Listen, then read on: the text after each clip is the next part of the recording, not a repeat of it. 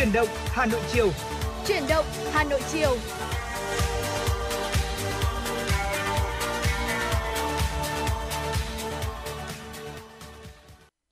Xin gửi lời chào tới quý vị thính giả. Chúng ta lại được gặp nhau trong chương trình Chuyển động Hà Nội chiều ngày hôm nay và đồng hành cùng với quý vị trong buổi chiều ngày hôm nay là Thu Minh và Bảo Nhật. Thưa quý vị, hy vọng rằng trong buổi chiều hôm nay thì chúng tôi có thể cung cấp đến cho quý vị thật nhiều những thông tin hữu ích, những chuyên mục hấp dẫn và bên cạnh đó thì chắc chắn rồi cũng sẽ không thể thiếu được những giai điệu âm nhạc chúng tôi sẽ mang đến để giúp cho quý vị sẽ luôn có được những phút giây thư giãn trong những buổi chiều đồng hành cùng với FM96. À, hôm nay thì có lẽ là thời tiết cũng đã có nhiều những sự thay đổi rồi ừ. và theo những gì mà chúng tôi đang cập nhật được thì lúc này nhiệt độ chỉ đang ở mức khoảng 32 độ C mà thôi. Tại sao lại là chỉ ở mức 32 độ C bởi vì nếu mà so với những ngày trước ấy, thì nhiệt độ hôm nay được coi là rất là dễ chịu rồi đúng không ạ? Dạ vâng. Những cái ngày mà nhiệt độ cao nhất trong ngày rơi vào khoảng 37, 38 thậm chí là gần 40 độ C thì với một nền nhiệt độ chỉ 32 độ C cũng được coi là dễ chịu rồi. Và tiếp tục thì uh, thời tiết trong những ngày tới sẽ dao động quanh mức thì chỉ từ đâu đó khoảng 34 độ C mà thôi. Uh, và cũng sẽ có xuất hiện những uh, cái cơn mưa mà chúng ta có thể thấy rõ hơn đây chính là những cơn mưa mùa hè tôi thấy là trong thời gian gần đây thì ngoài tiếng ve ngoài ánh nắng ra thì những cái biểu hiện của mùa hè cũng đang dần tới rồi ừ. và một trong những cái điều mà chúng ta có thể cảm nhận rõ nét nhất đó chính là nắng nóng đúng không ạ? Dạ vâng ạ và có lẽ rằng là trong những cái ngày mà nắng nóng mùa hè như thế này thì uh, tất cả mọi người chúng ta sẽ uh, tìm rất là nhiều cách để mình có thể uh, giải nhiệt trong mùa hè này và thu minh thấy rằng là uh, cái nóng trong mùa hè nó là một cái trải nghiệm mà nó không mấy dễ chịu đối với cư dân của thành phố uh, những căn nhà cao tầng đường xá nối tiếp nhau khiến cho uh, nhiệt khó thoát ra này dẫn đến hiệu ứng nhà kính nóng bức ngột ngạt. Và những cái lúc như thế này đấy ạ thì việc mà chúng ta uh, lên núi hay là đi tắm rừng đã trở thành một cái giải pháp chống nóng rất là hữu hiệu. Dù vậy thì với không gian sống hạn chế ở thành phố thì không phải lúc nào chúng ta cũng có thể uh, dễ dàng uh, tắm mình trong những nơi nhiều cây. Vậy thì hãy cùng uh, bóc tách những cái lợi ích của cây xanh và khám phá xem rằng là có những cách nào để chúng ta có thể nhuộm xanh không gian sống hàng ngày quý vị nhé. Và vừa rồi thì uh, quý vị cũng đã nghe Thu Minh có nhắc tới một cái cụm đó chính là tắm rừng. Thì uh, giải nghĩa một chút ạ, có lẽ là cũng đã có nhiều quý vị thính giả chúng ta đã từng nghe tới cái khái niệm này rồi uh, nó nó có cái tên tiếng Nhật là Shinrin Yoku. Uh, kết hợp hán tự của hai chữ đó chính là khu rừng và phòng tắm và được dịch tạm dịch là tắm rừng. Uh, từ cái tên cho thấy tắm rừng về cơ bản. Đó là việc mà chúng ta sẽ dành thời gian ở trong một cái khu vực nhiều cây cối và đắm mình ở dưới tán cây cho dù là chúng ta làm việc hay là chúng ta nghỉ ngơi. Và thuật ngữ này thì lần đầu tiên được sử dụng vào năm 1982 bởi Bộ Nông nghiệp, Lâm nghiệp và Ngư nghiệp Nhật Bản với mong muốn là khuyến khích lối sống lành mạnh song song với việc à, phát triển và bảo vệ môi trường tự nhiên rộng lớn và đẹp đẽ của đất nước. Vậy thì quay trở lại đâu là những cái lợi ích uh, của cây xanh này và cái cách để chúng ta có thể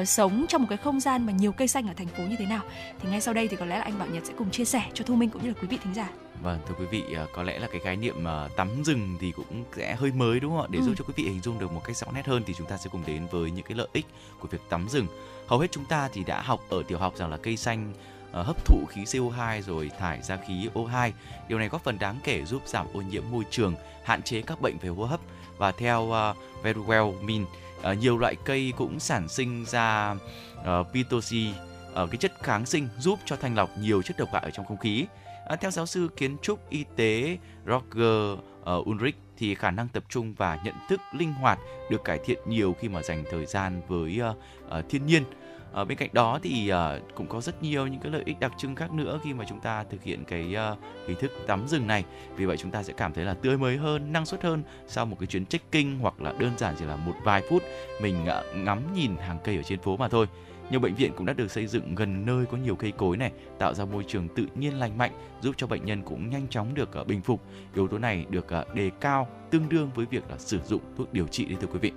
Dạ vâng ạ và có một vài những cái ờ, hoạt động gợi ý để chúng ta có thể tận dụng được cái lợi ích to lớn của cây xanh đó là cải thiện sức khỏe thể chất. À, ví dụ như là chúng ta có thể đi bộ, chạy bộ trong công viên hoặc là bất kỳ một cái đoạn phố nào mà có nhiều cây ở gần nhà hoặc là gần nơi làm việc của chúng ta. Và chúng ta à, được gợi ý là nên đi vào lúc sáng sớm hoặc là chập tối khi mà mặt trời chưa lên hẳn hoặc là đã lặn để tránh nắng à, gắt gây ra tình trạng mệt mỏi. Và nếu mà chúng, trời quá nóng để ra ngoài thì quý vị thính giả chúng ta cũng có thể ngồi làm việc ở những cái quán cà phê ốc đảo. Đây là những quán cà phê mà có nhiều cây xanh và thoáng mát. Cách này thì sẽ giúp cho chúng ta tạm thời chạy trốn khỏi khu rừng bê tông, đồng thời được tiếp thêm năng lượng bằng ly nước mát lạnh. Bên cạnh đó thì bác sĩ nhãn khoa cũng thường khuyên chúng ta là uh, nghỉ mắt, nhìn ngắm cây xanh ở trong khoảng từ 5 cho đến 15 phút sau cái quãng thời gian mà mình làm việc liên tục. Điều này thì là một phần bởi vì ở cái uh, xanh lục ấy là màu sắc mà mắt của chúng ta có thể dễ dàng tiếp nhận mà không phải hoạt động quá nhiều. Theo CNN thì lớp võng mạc ở trong mắt có thể nhận diện được ánh sáng trong bước sóng từ 400 cho đến 700 nanomet Mỗi màu sắc thì tương ứng với các bước sóng khác nhau, trong đó thì màu xanh da trời có mức sóng thấp nhất là 400 nanomet và màu đỏ thì có mức sóng à, cao nhất là 700 nanomet. Với bước sóng khoảng 550 nanomet thì màu xanh lá nằm ở chính giữa của quang phổ, khiến cho mắt thì không mất nhiều thời gian để có thể nhận diện. Do đó hệ thần kinh có thể nghỉ ngơi mỗi lần nhìn thấy màu xanh của lá cây đấy thưa quý vị. Ừ, dạ vâng. À, chính vì thế mà quý vị thính giả chúng ta có thể treo tranh ảnh cây xanh hoặc là trải thảm cỏ nhân tạo ở trong nhà quý vị nhé. À, ngoài ra thì có thể trang trí phòng theo chủ đề cây xanh. À, ví dụ như là chúng ta dùng nội thất gỗ, cây hoa cảnh để tăng cái cảm giác là chúng ta gần gũi với thiên nhiên. Ngoài ra thì ờ, cây xanh cũng sẽ giúp ờ, làm dịu căng thẳng cũng như là điều hòa tâm trạng của chúng ta. Theo nhà thần kinh học Richard Sitowick thì khi ngắm nhìn cây xanh, hệ thần kinh đối giao cảm, nơi kích hoạt phản ứng rest and digest có nghĩa là nghỉ ngơi và tiêu hóa sẽ hoạt động mạnh mẽ hơn và điều này thì sẽ làm dịu lại toàn bộ cơ thể của chúng ta và mang lại một cái cảm giác nó rất là thư giãn. Và theo một nghiên cứu khác của Đại học California ở Mỹ thì việc mà chúng ta quan sát cây cối cũng sẽ làm giảm hoạt động của hạch, hạnh nhân và đây chính là bộ phận à, chuyên phản ứng với cái sự lo lắng, sợ hãi đấy ạ. Do đó cấu trúc não của người sống gần cây cối thì thường có khả năng là chúng ta sẽ vượt qua stress tốt hơn là những người khác và điều này thì cũng được chứng minh qua một thí nghiệm của giáo sư Roger Ulrich và các đồng nghiệp tại Đại học Texas A&M của Mỹ và thí nghiệm quan sát uh, kết quả chụp cộng hưởng từ não của hai nhóm người đi bộ trong cảnh thiên nhiên và khu vực đô thị trong 90 phút. Và các nhà nghiên cứu thì đã so sánh cái mức độ trầm tư, hành vi liên tục suy nghĩ trong lo âu giữa hai nhóm. Kết quả cho thấy là nhóm người mà đi trong thiên nhiên đấy ạ thì có cái mức trầm tư giảm áp đảo so với nhóm còn lại tức là nhóm người mà cái nhóm còn lại là cái nhóm mà đi ở trong khu vực đô thị cũng trong vòng 90 phút. Bên cạnh đó thì trong một nghiên cứu thì tiến sĩ Gregory Bed, uh, Bradman uh, cho người tham gia uh, điền khảo sát về cảm xúc khi mà ngồi ở nơi có nhiều cây và ít cây sau đó thì họ được về nhưng mà nếu muốn thì họ có thể gấp hạc trong một chương trình cứu trợ tại Nhật và kết quả cho thấy là người cái nhóm người mà ngồi ở cái khu vực nhiều cây đấy ạ thì sẽ gấp được nhiều hạc hơn là ở khu vực còn lại và theo tiến sĩ Bradman thì việc gần gũi với tự nhiên sẽ khiến cho con người thấy mình nhỏ bé trong thế giới rộng lớn. Từ đó chúng ta sẽ cảm thấy vấn đề của bản thân nhẹ nhàng hơn và sẽ trở nên rộng lượng hơn cũng như là thấu cảm hơn đối với những người khác nữa. Và đây chính là một chất xúc tác cho mức độ hài lòng và hạnh phúc trong cuộc sống. Chúng tôi cũng có một số những hoạt động mà có thể gợi ý dành cho quý vị như là trồng cây trong nhà để thư giãn thị lực và tinh thần. Có nhiều loại cây cho chúng ta có thể lựa chọn như là cây ờ, lưỡi hổ hay là trầu bà Nam Mỹ hợp trang trí góc phòng hay là bàn làm việc này, ờ, cây dạng leo như là hoa giấy hay là thường xuân giúp có thể phủ xanh tường nhà. Trong khi xương rồng hay là hoa đá thì lại phù hợp cho những người mới nhập môn chăm cây hơn bởi vì những cái loại này thì nó dễ chăm uh, mở những cái video âm thanh thiên nhiên núi rừng tiếng suối để nghe trong lúc làm việc hoặc là thư giãn khi mà kết hợp với uh, lại cái cây cảnh ở trong nhà ấy, những âm thanh này sẽ đưa chúng ta đến gần với thiên nhiên hơn ngay tại gian phòng của mình và điều đó cũng sẽ giúp cho chúng ta giảm stress hơn rất nhiều đấy ạ. Ừ, đã vâng ạ, đặc biệt là trong những cái ngày hè nắng nóng như thế này. À, đây là một gợi ý không mới thế nhưng mà Thu Minh uh, tin rằng là uh, khi mà nó được nhắc đi nhắc lại như vậy thì nó sẽ là một cái lời gợi ý tương đối là thú vị và khá hữu ích đúng không ạ? Chúng ta uh, vừa được sống một lối sống xanh lại uh, Ờ, có thể là một cái trải nghiệm khá hay ờ, để chúng ta có thể cải thiện cái nắng nóng cũng như là khó chịu trong những cái ngày hè oi bức như thế này. Và ngay bây giờ thì ờ, Thu Minh cũng sẽ Thu Minh và Bảo Nhật chúng tôi cũng sẽ giúp quý vị chúng ta sẽ cảm thấy thư giãn hơn bằng âm nhạc quý vị nhé. Ngay sau đây, xin mời quý vị thính giả chúng ta sẽ cùng lắng nghe ca khúc Tôi muốn làm cái cây với sự thể hiện của ca sĩ Hoàng Dũng. nếu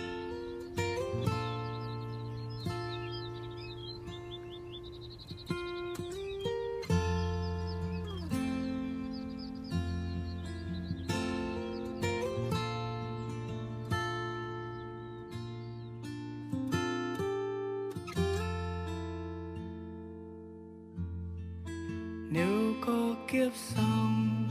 xin cho tôi được làm một cái cây nhỏ mọc lên tốt tươi sau cơn mưa và đùa vui cùng gió giữa bao la rừng cây nuôi nấng cho tôi nụ hoa nở hết để tôi như sống thêm những ngày còn thơ bé. Ngày chưa biết trách than u ê. Nếu có kiếp sau, xin cho tôi được làm một bóng cây già để quên những chuyến đi không về của một thời đã qua. Đứng an nhiên để cho gốc rễ níu tôi cạnh người thân thiết. Để cho tia nắng chiếu qua hồn tôi xanh biếc để cho tôi khắc ghi tên em suốt cuộc đời tôi.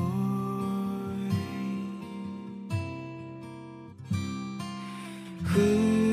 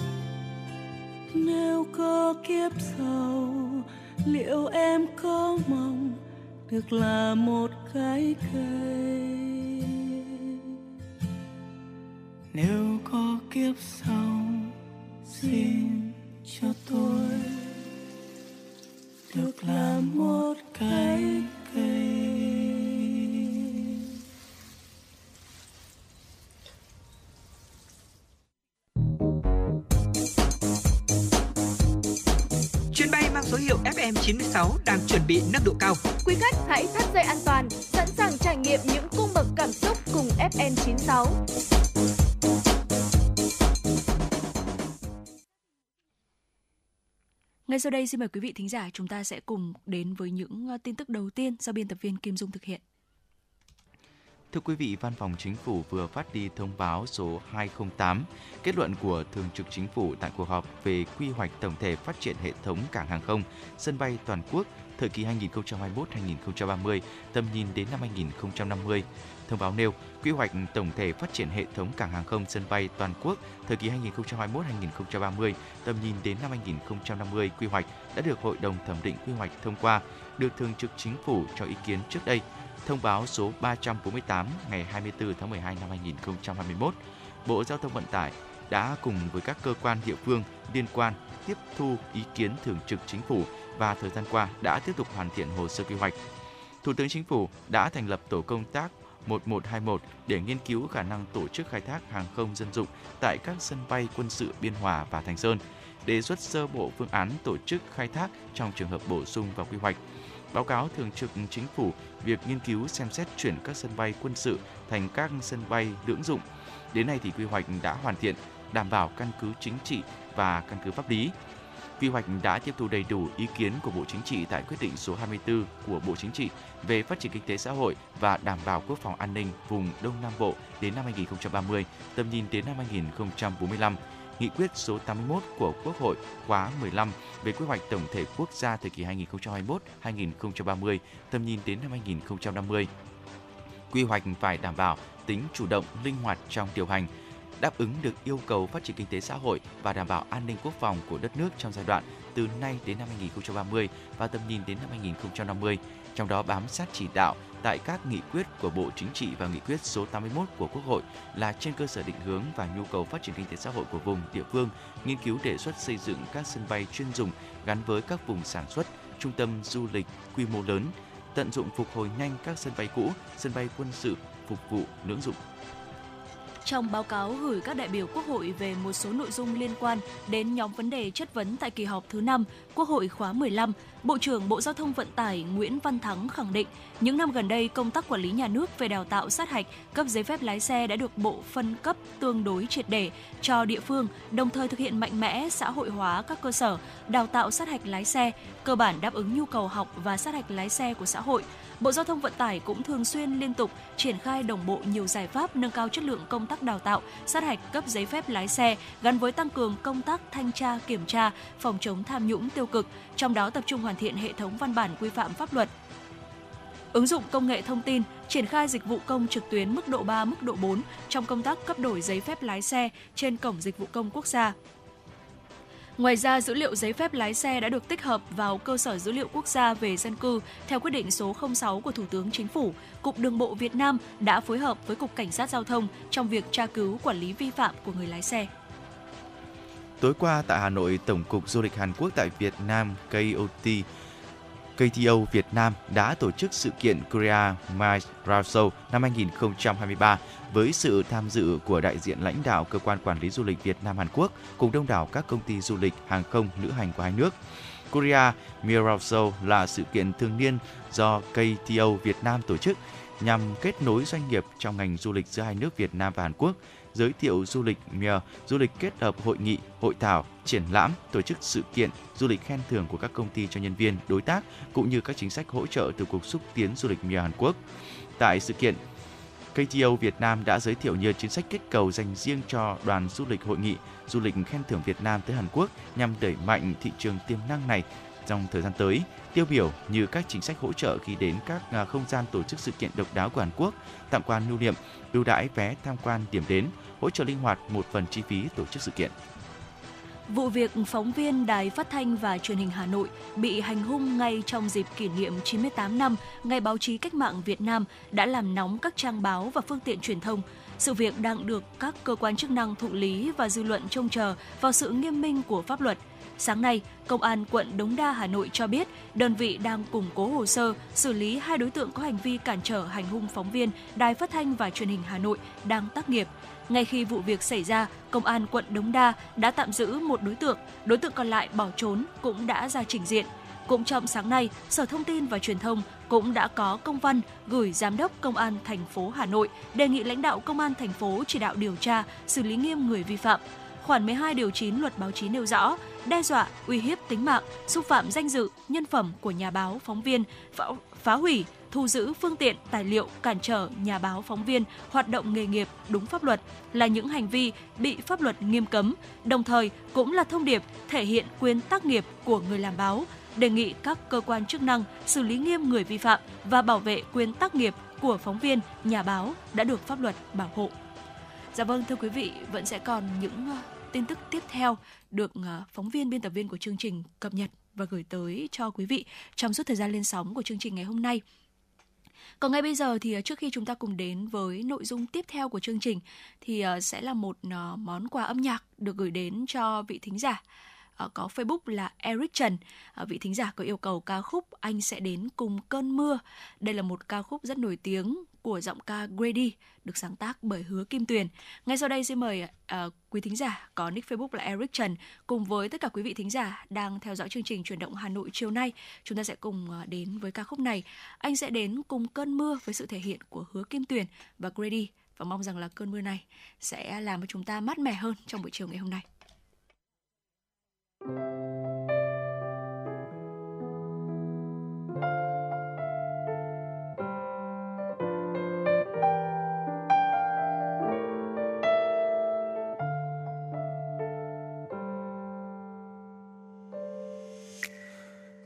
em còn buồn lắm. Từ ngày tôi đi, người chẳng nói năng câu gì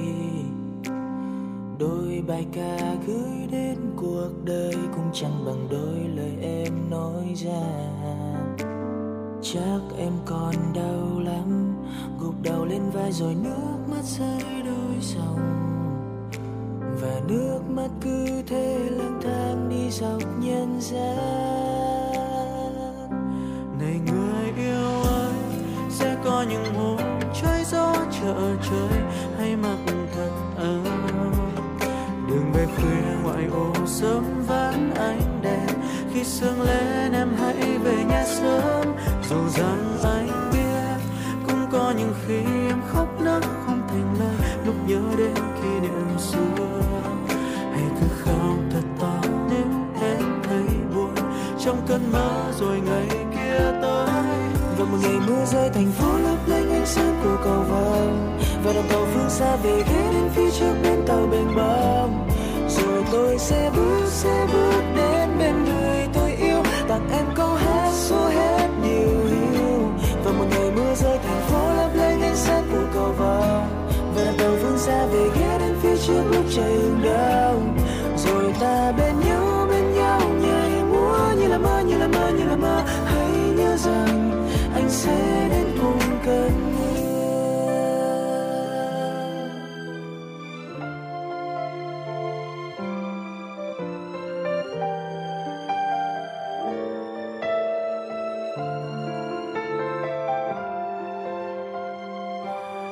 người yêu ai sẽ có những hôm trái gió chợ trời hay mặc thật ấm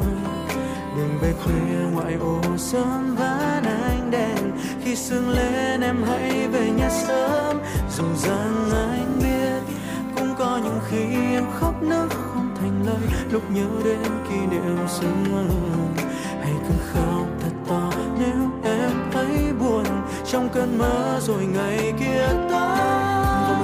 rơi thành phố lấp lánh ánh sáng của cầu vồng. Và đặt phương xa về ghé đến phía trước bến tàu bên bông rồi tôi sẽ bước sẽ bước đến bên người tôi yêu. Tặng em câu hát xua hết điều hiu. Và một ngày mưa rơi thành phố lấp lánh ánh sáng của cầu vồng. Và đặt tàu phương xa về ghé đến phía trước lúc trời hừng đông.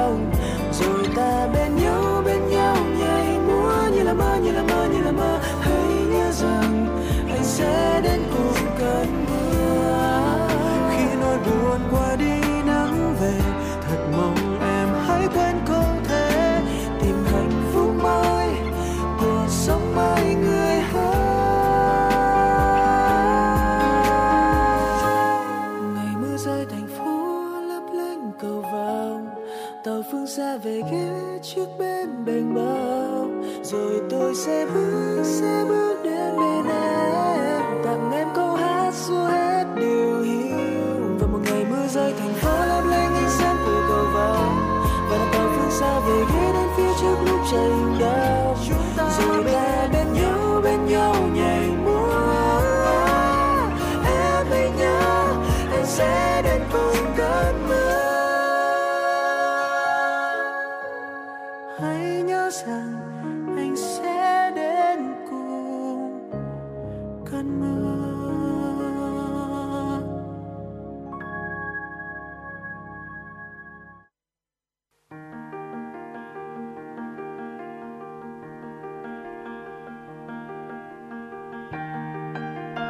các bạn đang theo dõi kênh FM 96 MHz của Đài Phát thanh Truyền hình Hà Nội. Hãy giữ sóng và tương tác với chúng tôi theo số điện thoại 024 3773 6688. FM 96 đồng hành trên mọi nẻo đường.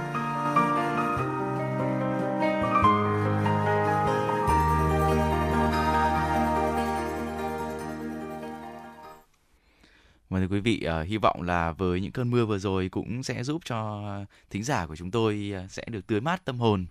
uh, để cùng tiếp tục đồng hành cùng với FM96 trong buổi chiều ngày hôm nay. Và nói đến cái sự tưới mát tâm hồn thì những cái cơn mưa trong thời gian gần đây tôi nghĩ là cũng sẽ giúp cho chúng ta giải nhiệt được nhiều. Dạ. Nhưng nhiều người cũng quan tâm đến một cách giải nhiệt khác đó chính là uống bia quý vị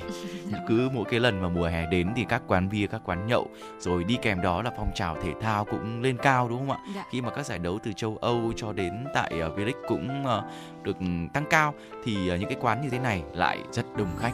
Lần nào tôi di chuyển về thì cũng thấy là các quán bia là ờ, đông nghịt người rồi đa phần là các anh lựa chọn cách để giải nhiệt mùa hè sau những cái ờ, ngày làm việc căng thẳng. Nhưng tuy nhiên thì người thích uống bia ấy thì cũng cần phải lưu ý đến một số những cái điều này để tránh gây hại dành cho cơ thể của mình quý vị ạ. Ừ, dạ vâng, chính xác là như vậy. à, những người mà thích uống bia đấy thì mình thấy rằng là họ thường quan niệm rằng là cái lượng cồn ở trong bia nó rất là thấp cho Ừ. nên là uống bia thì ít có hại cho sức khỏe hơn so với uống rượu. Tuy nhiên theo phó giáo sư tiến sĩ Phạm Việt Cường, giám đốc Trung tâm Nghiên cứu Chính sách và Phòng chống chấn thương thì ờ, trường Đại học ờ, Y tế Công cộng ờ, cho rằng là mặc dù rượu và bia là hai loại đồ uống khác nhau về cách sản xuất, nguyên liệu, mùi vị cũng như là nồng độ, thế nhưng mà chúng có điểm giống nhau đó chính là đều chứa cồn dù rượu thì thường có nồng độ cồn cao hơn là bia Ờ, khi uống vào thì cái lượng cồn đó, thưa quý vị, đều sẽ có những cái tác động ờ, nhất định đến cơ thể của con người. Ờ, vậy thì có những cái lưu ý nào trong quá trình mà chúng ta uống bia để có thể tránh gây hại cho cơ thể đây ạ? Đầu tiên, đó chính là một cái điều rất là quan trọng cần phải nhắc đi nhắc lại rất là nhiều lần, đó chính là chúng ta không uống bia khi mà tham gia giao thông. Nhiều người có thói quen là uống một vài cốc bia giải khát cơn nóng mùa hè vào cuối ngày trước khi mà trở về nhà. Thế nhưng mà các cái loại bia như là bia chai bia hơi bia tươi vân vân thì nó vẫn có chứa nồng độ cồn. Do đó chúng ta không nên uh, uống nếu như mà chúng ta có điều khiển phương tiện tham gia giao thông. Cố tình uống khi mà lái xe là vi phạm luật phòng chống tác hại của rượu bia và nghị định số 100 2019 NDCP nguy hiểm hơn là tăng cái nguy cơ tai nạn giao thông khi mà chúng ta điều khiển phương tiện. Chính vì thế cho nên là một cái điều lưu ý đầu tiên cần phải nhấn mạnh, đó chính là chúng ta không uống bia khi tham gia giao thông. và nhiều người thì à, mình có cái suy nghĩ là uống bia để giải khát, nhưng mà thực ra thì bia lại không có tác dụng giải khát, quý vị ạ người ta thường uống bia để à, giải khát cũng như hạ nhiệt tuy nhiên thì bia thực, tự sự là khiến cho mọi người cảm thấy khát hơn và đổ mồ hôi nhiều hơn theo các chuyên gia thì mọi người có thể cảm thấy mát hơn sau khi uống bia nhưng sau khi mà bia ngấm vào cơ thể rồi thì nó sẽ thực sự là kích thích uh, tiết ra à, adrenal, uh, à, adrenaline làm cho tim đập nhanh hơn này giãn nở mạch máu và tăng cái nhiệt lượng thoát ra khỏi cơ thể thông qua quá trình bốc hơi nước khiến cho chúng ta trở nên khát hơn. Do đó mà sau khi uống bia ấy, thì mọi người nên uống thêm nước đun sôi để nguội hoặc là trà nhạt để có thể là cung cấp và bù lại lượng nước trong cơ thể của mình quý vị nhé. Dạ vâng. Và cái lưu ý thứ ba đó chính là chúng ta không uống bia và ăn thịt nướng. Nhiều người thì có một cái thói quen đó chính là uống bia khi mà ăn thịt nướng. Ờ, sự kết hợp phổ biến này nếu mà kéo dài thường xuyên ấy, thì có thể dễ dẫn đến bệnh gút thậm chí là ung thư. Ờ, những cái thực phẩm nướng phổ biến như là hải sản, gan và thịt thì đều là những cái thực phẩm mà có hàm lượng purin khá là cao. Bia cũng như vậy, hàm lượng purin cao gây ra bệnh gút, do đó ăn đồ nướng khi mà uống bia sẽ làm tăng cái nguy cơ mắc bệnh gút. À, nướng thịt thì cũng tạo ra benzopyren là một trong những cái loại chất gây ung thư đã được cơ quan nghiên cứu ung thư quốc tế thuộc Tổ chức Y tế Thế giới xếp vào nhóm chất gây ung thư số 1 và khi mà đồ uống có cồn làm cho các mạch máu mở rộng và hòa tan cái chất nhầy ở trên bề mặt niêm mạc, đường tiêu hóa thì chất độc hại sau đó có thể dễ dàng được cơ thể hấp thụ làm tăng nguy cơ mắc bệnh. Chính vì thế cho nên là chúng ta sẽ ờ, lưu ý là chúng ta không nên vừa uống bia vừa ăn thịt nướng quý vị nhé. Vâng thưa quý vị, tôi nghĩ là đây là một cái cái cái sự kết hợp rất là hoàn hảo nhưng mà không nghĩ là nó cũng có những cái lưu ý đến như vậy quý vị. Ừ. Ờ, mình cũng không uống bia với đá lạnh nữa. Bia có thể tạo ra cái cảm giác mát dịu cơ thể khi mà đang nóng nực này, khát nước. Nhưng mà uống bia với nhiều đá nhất là các vùng miền có khí hậu nóng nực thì dễ gây ra viêm họng ảnh hưởng đến tiêu hóa. Do đường tiêu hóa bị hạ nhiệt độ một cách quá nhanh chóng làm giảm cái lưu lượng máu ở trong hệ tiêu hóa thậm chí là gây tiêu chảy. Chính vì thế nên là mình uh, uống bia thì đương nhiên uh, cũng có thể kết hợp. Nhưng mà tôi nghĩ là mình cũng cần phải uh, vừa vừa một chút xíu. Ừ. bởi vì bây giờ đường tiêu hóa mình đang rất nóng và tự nhiên lại có như một cái nguồn nước đổ vào và nó hạ nhiệt nhanh quá. Nói chung là bất kỳ một cái sự thay đổi nào nó quá đột ngột nó quá Ừ. nhanh chóng đều gây hại cảm quý vị ạ Dạ vâng ạ, và cái gì quá thì cũng không tốt đúng không Ừ, ạ? Và việc uống quá nhiều bia thì cũng sẽ gây hại cho cơ thể. À, Bởi vì mặc dù là bia có cái nồng độ cồn thấp thế nhưng mà uống nhiều bia thì vẫn có hại cho sức khỏe. Cái hàm lượng nước ở trong bia sẽ được đào thải nhanh chóng sau khi uống, ờ, trong khi cái hàm lượng cồn thì sẽ được cơ thể hấp thụ. Uống quá nhiều bia sẽ làm tăng gánh nặng cho gan, thận và tim, đồng thời là sẽ làm suy yếu các cơ quan quan trọng khác. Ờ, Kimberly Gomers, thạc sĩ dinh dưỡng y tế công cộng Đại học Case Western Reserve, thành viên Hiệp hội Dinh dưỡng Hoa Kỳ cho biết là cồn trong bia thì có thể dẫn đến mất nước, thận chịu trách nhiệm điều chỉnh chất lỏng và chất điện giải. Và khi mà chúng ta uống nhiều bia thì có thể phá vỡ các hormone ảnh hưởng đến chức năng thận và có thể ảnh hưởng đến thận và cái khả năng điều chỉnh chất lỏng và chất điện giải của cơ thể. Ngoài ra thì à, uống nhiều bia thì cũng có thể gây ra cái sự hình thành sỏi, cái sự uh, nó do cái sự tích tụ muối khoáng trong thận tuyến tụy hoặc là ruột thừa và gây ra sự tích tụ chất béo. Và các chuyên gia khuyên mọi người là chúng ta không nên uống quá nhiều dẫn đến say à, lâu dài thì sẽ gây ảnh hưởng đến cả sức khỏe của não bộ.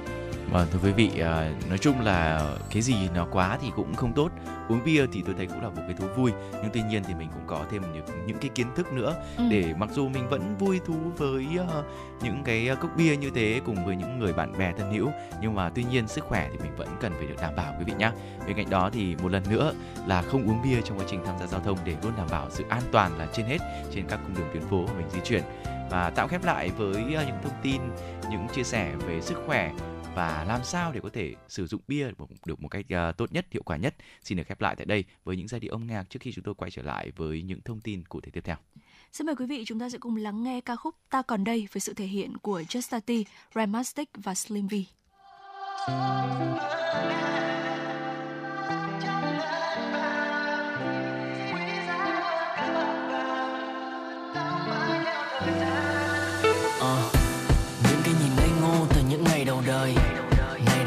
rõ tận chân trời xa xôi.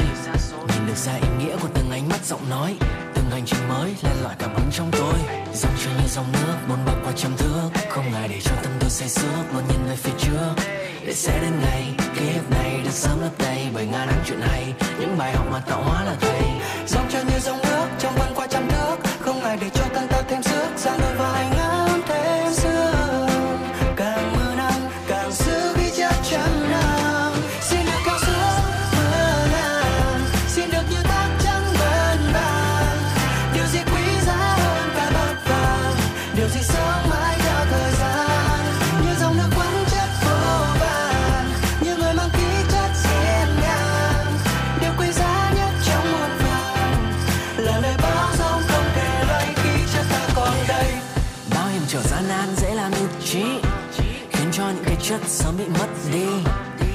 cho chữ duy nhất trở thành bất kỳ. Và đã bao nhiêu va vấp, ta phải cất kỹ. Dù khi vui hay khi buồn, trắng đen thật giả. Dù nốt thăng hay nốt trầm, vẫn sẽ ngân nga. Cuộc đời là bản hoa tấu của những thanh âm lạ, và ta sẽ hát lên những giai điệu của riêng ta. Dòng chơi như dòng nước, trong vân qua trăm nước, không ngại để cho thân ta thêm sức. Giang đôi vai ngất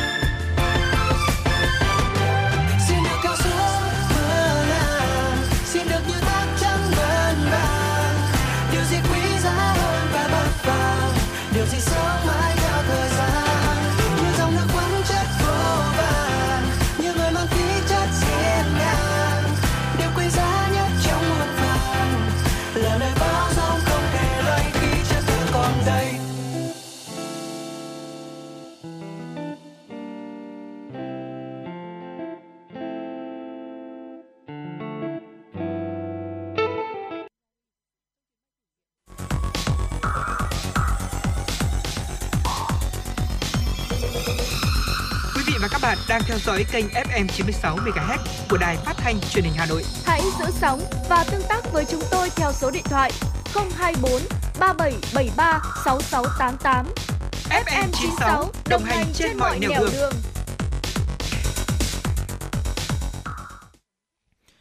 Chúng ta sẽ cùng quay trở lại với những tin tức thế giới đáng chú ý. Thưa quý vị, Hội đồng Bảo an Liên Hợp Quốc hôm qua đã phải họp khẩn về vụ vỡ đập Kakhovka ở khu vực Kherson.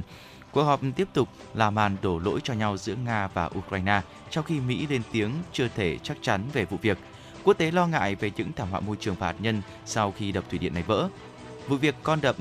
Kakhovka bị vỡ ngày hôm qua đe dọa khoảng 42.000 người dân sinh sống tại các vùng lãnh thổ do Nga và Ukraine kiểm soát dọc theo à, sông Dnipro. Tổng thống Nga Putin đã được báo cáo ngay lập tức về tình hình. Còn người phát ngôn văn phòng Tổng thống Nga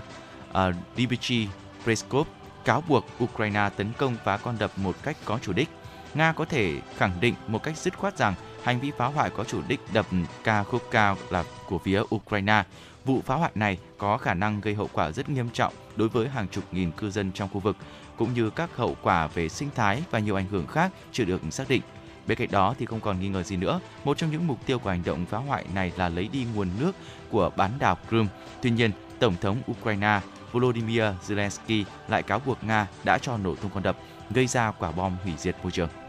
Indonesia đang triển khai các biện pháp à, các biện án phòng ngừa nhằm ngăn chặn tình trạng khói mù do đốt rừng lan sang các nước láng giềng Đông Nam Á trong mùa hè này. Đây là thông tin do Bộ trưởng Bộ Điều phối các vấn đề hàng hải và đầu tư của Indonesia, ông Luhut Binsar Bayatan đưa ra hôm qua nhất là khi hiện tượng El Nino xuất hiện và tình trạng khói mù xuyên biên giới có thể ảnh hưởng tới Singapore. Bộ trưởng Luhut nêu rõ, chính phủ Indonesia sẽ sử dụng các công nghệ biến đổi thời tiết như tạo mưa nhân tạo sớm và tăng cường dự trữ nước để ngăn chặn các vụ cháy đất than bùn, cháy rừng. Vừa qua, Trung tâm Khí tượng ASEAN dự báo thời tiết khô hạn và nắng nóng gay gắt sẽ kéo dài hơn, dự kiến từ tháng 6 đến tháng 10 ở khu vực phía nam ASEAN, bao gồm Singapore, với nguy cơ cao xảy ra khói mù, hỏa hoạn xuyên biên giới và có thể trầm trọng hơn do hiện tượng El Nino gây nắng nóng và khô hành. Bên cạnh đó, cơ quan khí tượng, khí hậu và địa vật lý Indonesia dự báo nguy cơ cháy rừng sẽ tăng cao khi Indonesia bước vào mùa khô bắt đầu từ tháng 4 năm nay.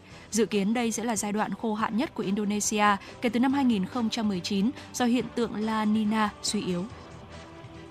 Thưa quý vị, sáng nay các quan chức Canada cho biết cháy rừng kéo dài một tháng qua tại nước này đã gây ảnh hưởng tới nhiều khu vực bởi khói mù dày đặc che khuất tầm nhìn nhiều người buộc phải ở trong nhà để tránh hít thở phải không khí ô nhiễm. 17 tiểu bang đã phải ban bố cảnh báo về chất lượng không khí. Theo các quan chức của Trung tâm phòng chống cháy rừng liên ngành của Liên bang Nga, thưa quý vị là của liên ngành Canada, hiện nay thì có 413 đám cháy rừng đang bùng phát dữ dội. Trong đó thì có 249 đám cháy đa số ở Quebec và vượt ra khỏi tầm kiểm soát. Toronto được xếp vào danh sách 10 thành phố tồi tệ nhất về chất lượng không khí ngày hôm nay. Khói độc cũng tràn qua biên giới gây ảnh hưởng tới các khu vực của Mỹ giáp danh với Canada. Hôm nay thì các bang như New York, Carolina, Minnesota cũng đã ban bố cảnh báo về sức khỏe khi bầu không khí tràn ngập mùi khói. IQR là một công ty công nghệ chuyên theo dõi chất lượng không khí và mức độ ô nhiễm cho biết chất lượng không khí của New York đã xuống mức tồi tệ nhất thế giới vào sáng nay. Hôm qua, theo giờ địa phương, một người đàn ông mang theo 4 khẩu súng ngắn đã xả súng vào đám đông bên ngoài lễ tốt nghiệp trung học ở Richmond, bang Virginia, Mỹ. Hậu quả của vụ nổ súng trên là hai người bị bắn chết và 5 người khác bị thương, cảnh sát địa phương cho biết. Cảnh sát sở tại đã bắt giữ một nghi phạm là một thanh niên 19 tuổi. Nghi phạm này biết một trong những nạn nhân và bắn vào anh ta giữa đám đông vừa xuất hiện từ lễ khai giảng của trường trung học. Huguenot bên trong một tòa nhà hát tại khuôn viên Đại học khối thịnh vượng Trung Virginia.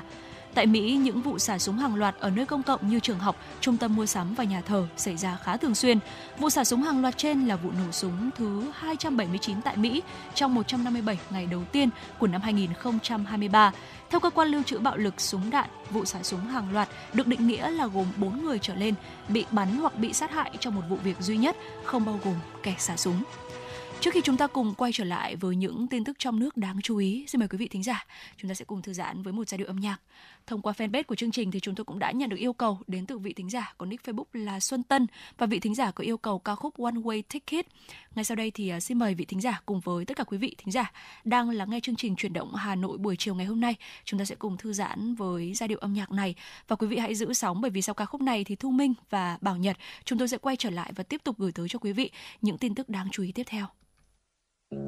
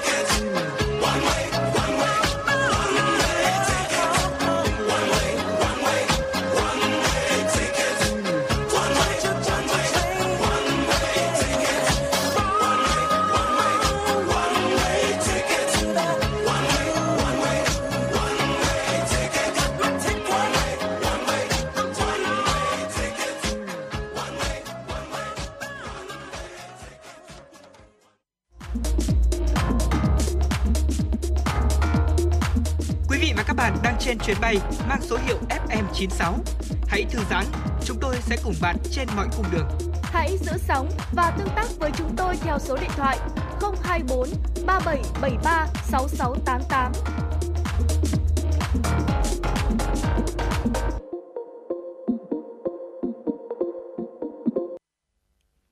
Cùng quay trở lại với những tin tức đáng chú ý trong buổi chiều ngày hôm nay.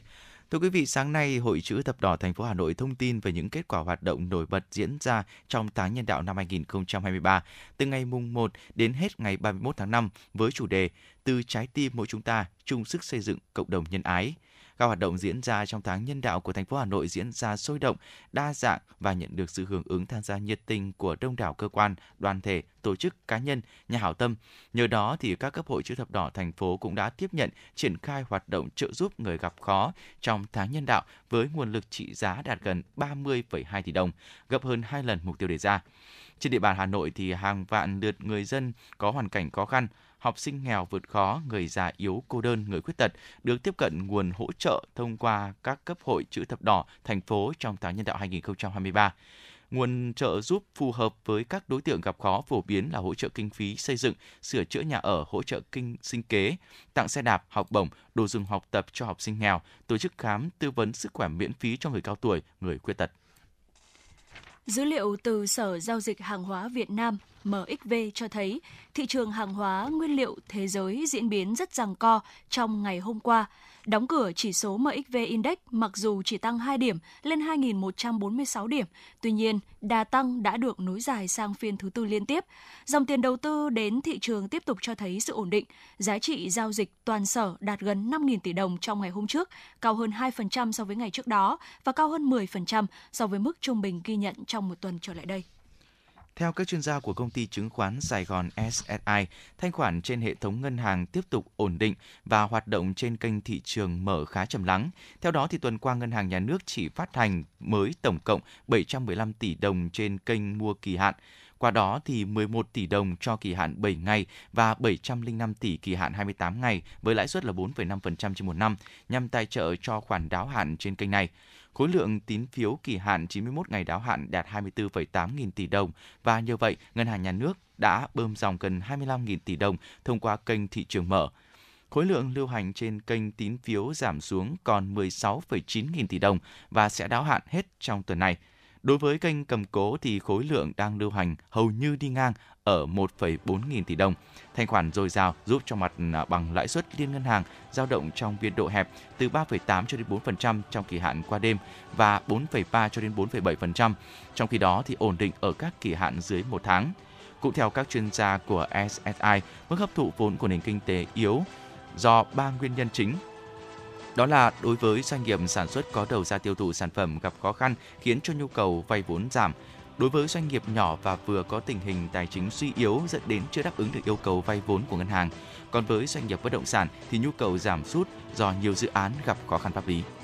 Sáng nay, công ty vàng bạc đá quý Sài Gòn SJC niêm yết giá vàng mua vào là 66,40 triệu đồng một lượng, bán ra là 67 triệu đồng một lượng, giữ nguyên giá ở cả chiều mua vào và bán ra so với thời điểm chốt phiên giao dịch liền trước. Chênh lệch giá mua bán vàng SJC duy trì ở mức 600.000 đồng một lượng. Cùng thời điểm, tập đoàn Doji niêm yết giá vàng mua vào bán ra ở mức 66,40 và 67 triệu đồng một lượng. So với chốt phiên ngày 6 tháng 6, vàng tại Doji giữ nguyên ở cả hai chiều mua vào và bán ra, nên khoảng chênh lệch giữa giá mua với giá bán vẫn là 600.000 đồng một lượng. Sáng nay, theo giờ Việt Nam, giá vàng thế giới giao ngay ở mức 1.965,7 đô la Mỹ cho một ounce, giảm 3,3 đô la Mỹ cho một ounce so với chốt phiên giao dịch trước. Quy đổi giá vàng thế giới theo tỷ giá ngoại tệ tại Vietcombank, 1 đô la Mỹ bằng 23.660 Việt Nam đồng. Giá vàng thế giới tương đương 56,03 triệu đồng một lượng, thấp hơn 10,97 triệu đồng một lượng so với giá vàng SJC bán ra cùng thời điểm. Sáng nay, Cục Cảnh sát điều tra tội phạm về ma túy Bộ Công an thông tin về việc phối hợp cùng với Tổng cục Hải quan, Phòng Cảnh sát điều tra tội phạm về ma túy Công an thành phố Hà Nội bắt giữ vụ vận chuyển ma túy qua đường hàng không do đối tượng là người nước ngoài vận chuyển. Tăng vật thu giữ khoảng 4,2 kg cocaine. Cụ thể thì ngày 1 tháng 6 trong quá trình làm thủ tục, lực lượng hải quan đã phát hiện hành lý của một hành khách trên chuyến bay từ Dubai đến sân bay quốc tế Nội Bài có dấu hiệu nghi vấn. Tiến hành các biện pháp nghiệp vụ, lực lượng hải quan và công an đã phát hiện trong hành lý của đối tượng quốc tịch Uganda có nhiều túi ni lông màu đen được cất giấu tinh vi trong đế của 12 chiếc dép và một túi ni lông màu trắng giấu dưới đáy của vali. Tổng số tăng vật thu giữ là khoảng 4,2 kg cocaine. Hiện vụ việc đang được điều tra làm rõ. Dạ vâng thưa quý vị, tin tức vừa rồi thì cũng đã khép lại dòng chảy tin tức của khung giờ đầu tiên chương trình truyền động Hà Nội chiều nay. Ngay sau đây thì chúng ta sẽ cùng đến với tiểu mục khám phá thế giới để cùng khám phá những quốc gia có mức chi tiêu thấp mà chúng ta nên khám phá một lần ở trong đời. Thưa quý vị, à, chúng ta nếu mà không có đủ à, cái à, khả năng để mà thưa quý vị chúng ta không có đủ khả năng để được du lịch tự túc ở những quốc gia đắt đỏ như là tại châu Mỹ và tại châu Âu ấy thì chúng ta cũng có thể tìm kiếm những cái quốc gia có mức sống thấp hơn với chi phí du lịch phải chăng để cũng có thể kỳ tận hưởng cái kỳ nghỉ của mình. Uh, cũng có một số những cái địa chỉ mà chúng tôi xin phép được, được cập nhật cũng như là sưu tầm để gửi đến quý vị. Đầu tiên thì có thể kể tới Thái Lan. Uh, cái làn sóng mà du lịch Thái Lan trong thời gian gần đây tôi thấy là khá nhiều đúng không ạ? Dạ. Không phải bàn cãi về cái mức độ phổ biến của việc đi du lịch Thái Lan đối với người Việt Nam nữa, vì quốc gia này nằm ngay ở trong khu vực Đông Nam Á thôi, khoảng cách địa lý là không quá xa à, chúng ta có thể di chuyển tới Thái Lan bằng máy bay hoặc là đi xe khách từ Việt Nam sang à, trung chuyển sang Campuchia rồi từ đó đi tiếp sang Thái Lan thì cũng được. Nhưng mà trên thực tế thì vé máy bay sang Thái Lan cũng không quá đắt đâu. Thậm chí nếu mà chúng ta biết chọn thời điểm giá vé máy bay khứ hồi đi Thái Lan ấy đôi khi còn thấp hơn cả những chuyến bay nội địa cơ uh, ẩm thực ở Thái Lan thì cũng vô cùng phù hợp với người Việt Nam. Giá cả những món ăn đường phố ở đất nước này thì cũng uh, phải chăng? Và còn gì tuyệt vời hơn khi mà được tận hưởng tại ờ, uh, Pad Thái này xôi xoài rồi là trà sữa đậm chất Thái ngay chính tại vùng đất đã khai sinh ra những món ăn này đúng không ạ? Ngoài ra thì Thái Lan cũng rất nổi tiếng với những bãi biển đẹp và những ngôi chùa có những kiến trúc độc đáo, đúng như tên gọi là xứ sở chùa vàng. Và mọi người cũng thường ưu ái đặt cho cái quốc gia này.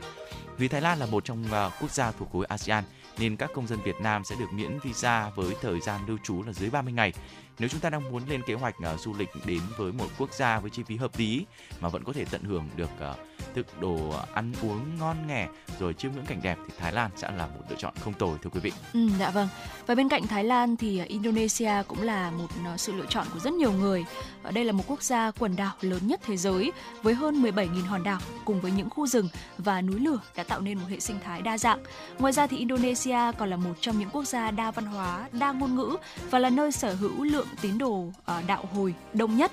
và chúng ta có thể đi bộ đường dài ở trên núi Rinjani đến bơi lội cùng những chú cá đuối quanh quần đảo Komodo hoặc là có thể đến khám phá Java, hòn đảo chính của Indonesia và là nơi tọa lạc của một số ngôi đền tuyệt đẹp như là Borobudur và Prambanan. Vì vậy, quốc gia này hoàn toàn phù hợp với những ai mà chúng ta yêu thiên nhiên, chúng ta thích khám phá những nền văn hóa khác nhau và tận hưởng kỳ nghỉ dưỡng êm đềm thơ mộng. À, chi phí du lịch ở Indonesia ở Indonesia thì cũng không quá là cao đâu ạ. Ngay cả ở những khu du lịch nổi tiếng như là Bali, à, mặc dù là Bali ngày càng trở nên đắt đỏ do lượng khách du lịch đổ về ngày một nhiều, thế nhưng mà quý vị vẫn có thể tận hưởng những cái trải nghiệm tuyệt vời ở nhiều địa điểm trên hòn đảo này với giá thành rất phải chăng. À, giống như Thái Lan thì Indonesia cũng sẽ miễn thị thực cho các du khách đến từ các nước trong khối ASEAN khi nhập cảnh không quá 30 ngày.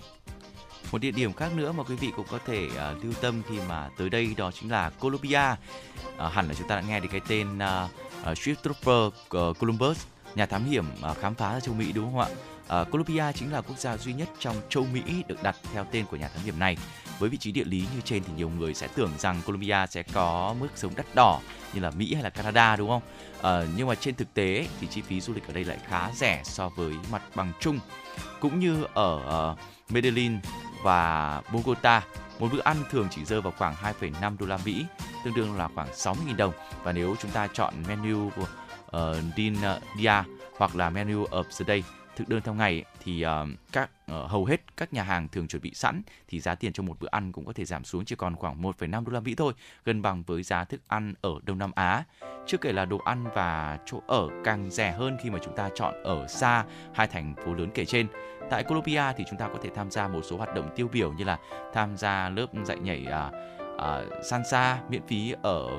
Medellin hoặc là đi bộ đường dài tại thung lũng uh, Cocora ở San Lento thưa quý vị. Dạ vâng. Và khi nói đến những địa điểm thu hút khách du lịch thì chúng ta cũng không thể không nhắc đến Peru đúng không ạ? Quốc gia này thì ẩn chứa những câu chuyện lịch sử phong phú của người Maya, ờ, dãy núi Andes tuyệt đẹp và cả những món ăn ngon nhất ở Nam Mỹ. Với giá tiền khoảng 2,5 đô cho mỗi bữa ăn và 7 đô cho một đêm lưu trú thì chúng ta có thể đi du lịch khắp Peru chỉ với 15 đô một ngày. Một số hoạt động được du khách yêu thích tại Peru có thể kể đến như là khám phá thành cổ Machu Picchu, ờ, đi bộ đường dài quanh dãy núi Andes và Peru thì cũng là một trong những nơi mà chúng ta có thể trải nghiệm leo núi với một cái chi phí rất là phải chăng. Do vậy nếu mà chúng ta đang tìm kiếm một địa điểm du lịch với chi phí hợp lý để thực hiện một chuyến phiêu lưu ngắn ngày hay là học cách leo núi cơ bản thì Peru là một nơi tuyệt vời để chúng ta có thể thực hiện điều này.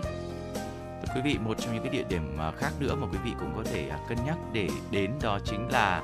uh, Albania. Đó, chúng ta có thể tìm thấy những cái ngọn núi tuyệt đẹp như là dãy Alper những cái bãi biển tuyệt đẹp như ở uh, Albania, ở Riviera và lịch sử lâu đời của thị trấn uh, và Zero Castor tại Albania, một quốc gia đông à, Đông Nam Âu. Nếu mà chúng ta muốn du lịch à, châu Âu tự túc với chi phí phù hợp thì Albania là một sự lựa chọn tuyệt vời. Chỉ cần chi khoảng đâu đó 5 đô la Mỹ cho một bữa ăn và 9 đô la Mỹ cho một đêm ở khách sạn mà thôi. Chúng ta có thể trải nghiệm một chuyến đi tuyệt vời tại quốc gia này, chiêm ngưỡng những phong cảnh đẹp đến nao lòng và cùng với những người thân yêu tạo nên những kỷ niệm đáng nhớ tại một quốc gia vô cùng tuyệt vời. Dạ vâng ạ. Và ngoài ra thì ờ, còn có một ờ, số những quốc gia khác ờ, cũng có uh, chi phí để chúng ta đi du lịch hay là trải nghiệm uh, rất là phải chăng như là Sri Lanka, Georgia hay đặc biệt là ở Nepal. Và Nepal là một quốc gia giáp với Trung Quốc và Ấn Độ và nổi tiếng với vườn ngự uyển Lumbini là nơi sinh Đức Phật đản là nơi sinh Đức Phật đản sinh cùng với dãy núi Himalaya với đỉnh Everest cao nhất thế giới. Vì vậy nơi đây sẽ là một cái địa điểm lý tưởng cho những ai mà chúng ta muốn khám phá nền văn hóa lâu đời và thiên nhiên hùng vĩ. Thông thường thì trải nghiệm leo núi lên đỉnh Everest là một hoạt động ờ, được giới thượng lưu yêu thích và họ phải bản và họ phải bỏ ra một cái khoản tiền khá là lớn để có thể thực hiện được điều này. Tuy nhiên với chi phí thấp hơn thì chúng ta vẫn có thể uh, được trải nghiệm uh, tuyệt vời khi mà khám phá thiên nhiên tại đất nước Nepal và chúng ta có thể lựa chọn những cái chuyến đi bộ đường dài xung quanh dãy Himalaya như là đi qua trại căn cứ Annapurna này, đường mòn Lang Tang ờ, đường mòn Upper Mustang và thậm chí là cả chuyến đi bộ đến trại căn cứ Everest nữa Ờ, và chúng ta có thể thực hiện toàn bộ chuyến đi trên những cái cung đường này một mình để có thể tiết kiệm chi phí và có thể ngắm nhìn khung cảnh thiên nhiên kỳ vĩ ở độ cao là trên 8.000 mét so với mặt nước biển. Hoặc nếu mà chúng ta không hứng thú với việc leo núi hay là đi bộ đường dài thì chúng ta cũng có thể ghé thăm những cái thành phố như là Kathmandu quá nổi tiếng rồi ạ để tham quan quảng trường Durban uh, nổi tiếng miễn phí hoặc là chèo thuyền ra hồ Pokhara chỉ với vài đô la thưa quý vị vừa rồi là một số những điểm đến mà quý vị cũng có thể uh, ghé qua nếu mà mình muốn đi du lịch tự túc và với chi phí hợp lý đúng không ạ? Khép ừ. lại chuyến hành trình này thì chúng ta sẽ cùng đến với những giai điệu âm nhạc. Chúng tôi sẽ quay trở lại ngay với những thông tin vô cùng hấp dẫn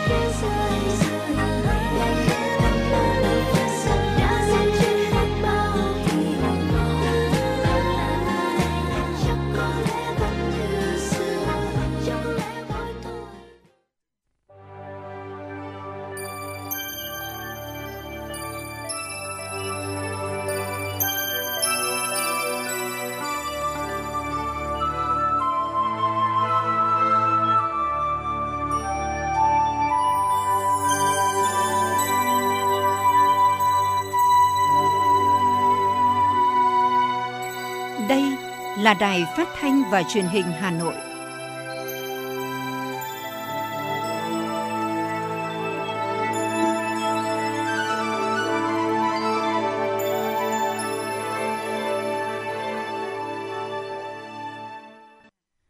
Xin kính chào quý vị thính giả của Đài Phát thanh và Truyền hình Hà Nội. Bảo Nhật và Thu Minh rất vui được tiếp tục đồng hành của quý vị trong khung giờ phát thanh chuyển động Hà Nội chiều hôm nay. Chương trình đang được phát trực tiếp trên tần số FM 960 kHz và bây giờ sẽ là những thông tin đáng chú ý sẽ tiếp nối chương trình.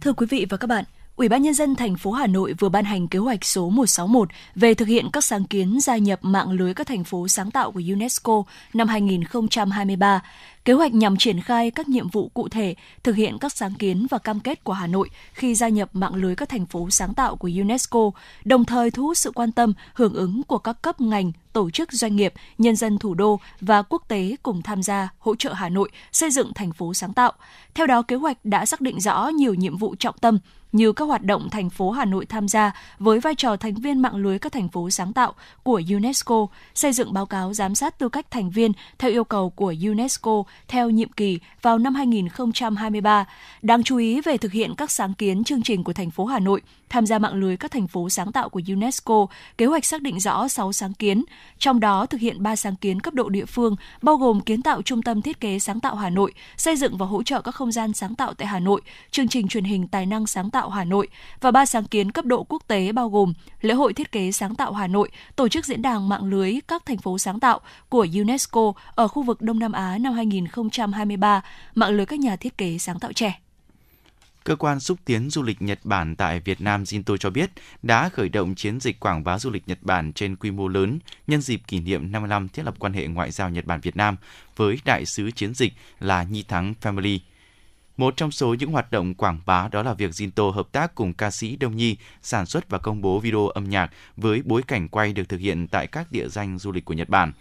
Video âm nhạc Những tháng năm tươi đẹp là tác phẩm thứ hai được sản xuất sau MV Nhi Thắng Family Si mê công bố vào tháng 2 vừa qua. Thông qua MV này, Văn phòng Jinto kỳ vọng có thể truyền tải rộng rãi đến công chúng Việt Nam những nét hấp dẫn của du lịch Nhật Bản, đặc biệt là mùa hoa anh đào và những trải nghiệm tuyệt vời tại khu vực Tohoku.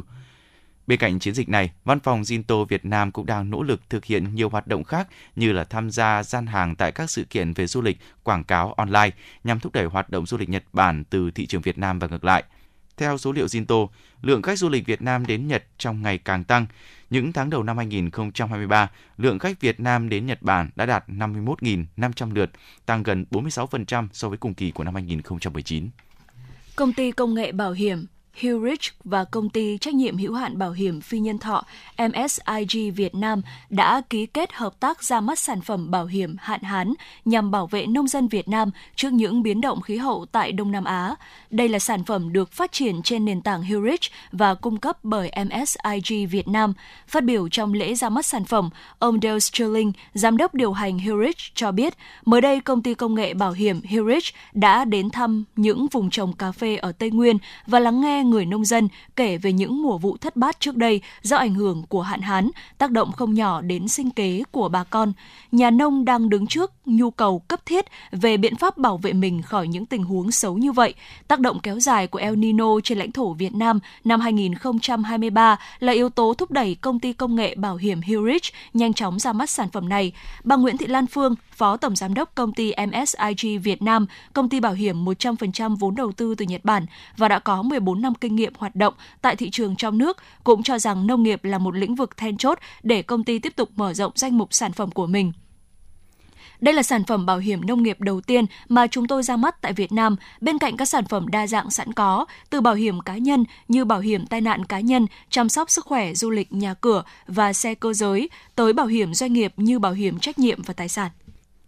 Sáng nay, Phòng Cảnh sát Giao thông Công an thành phố Hà Nội cho biết, qua tuần tra kiểm soát và phối hợp thông tin với công an các tỉnh bạn, lực lượng chức năng đã tạm giữ hai phương tiện đường thủy vi phạm trên sông Đuống, đoạn qua địa phận Hà Nội. Cụ thể, trong tối và đêm qua ngày 6 tháng 6, khi làm nhiệm vụ trên sông Đuống, tổ công tác Phòng Cảnh sát Giao thông phát hiện phương tiện đường thủy mang số hiệu HD 6598 có biểu hiện nghi vấn đã tiến hành kiểm tra. Qua kiểm tra, tổ công tác phát hiện tàu này chở đất sét từ huyện Hoàng Bồ, tỉnh Quảng Ninh và chỉ được phép chở hàng hóa trong địa phận tỉnh Quảng Ninh. Toàn bộ hàng hóa trên tàu đều có giấy tờ hóa đơn chứng từ giả.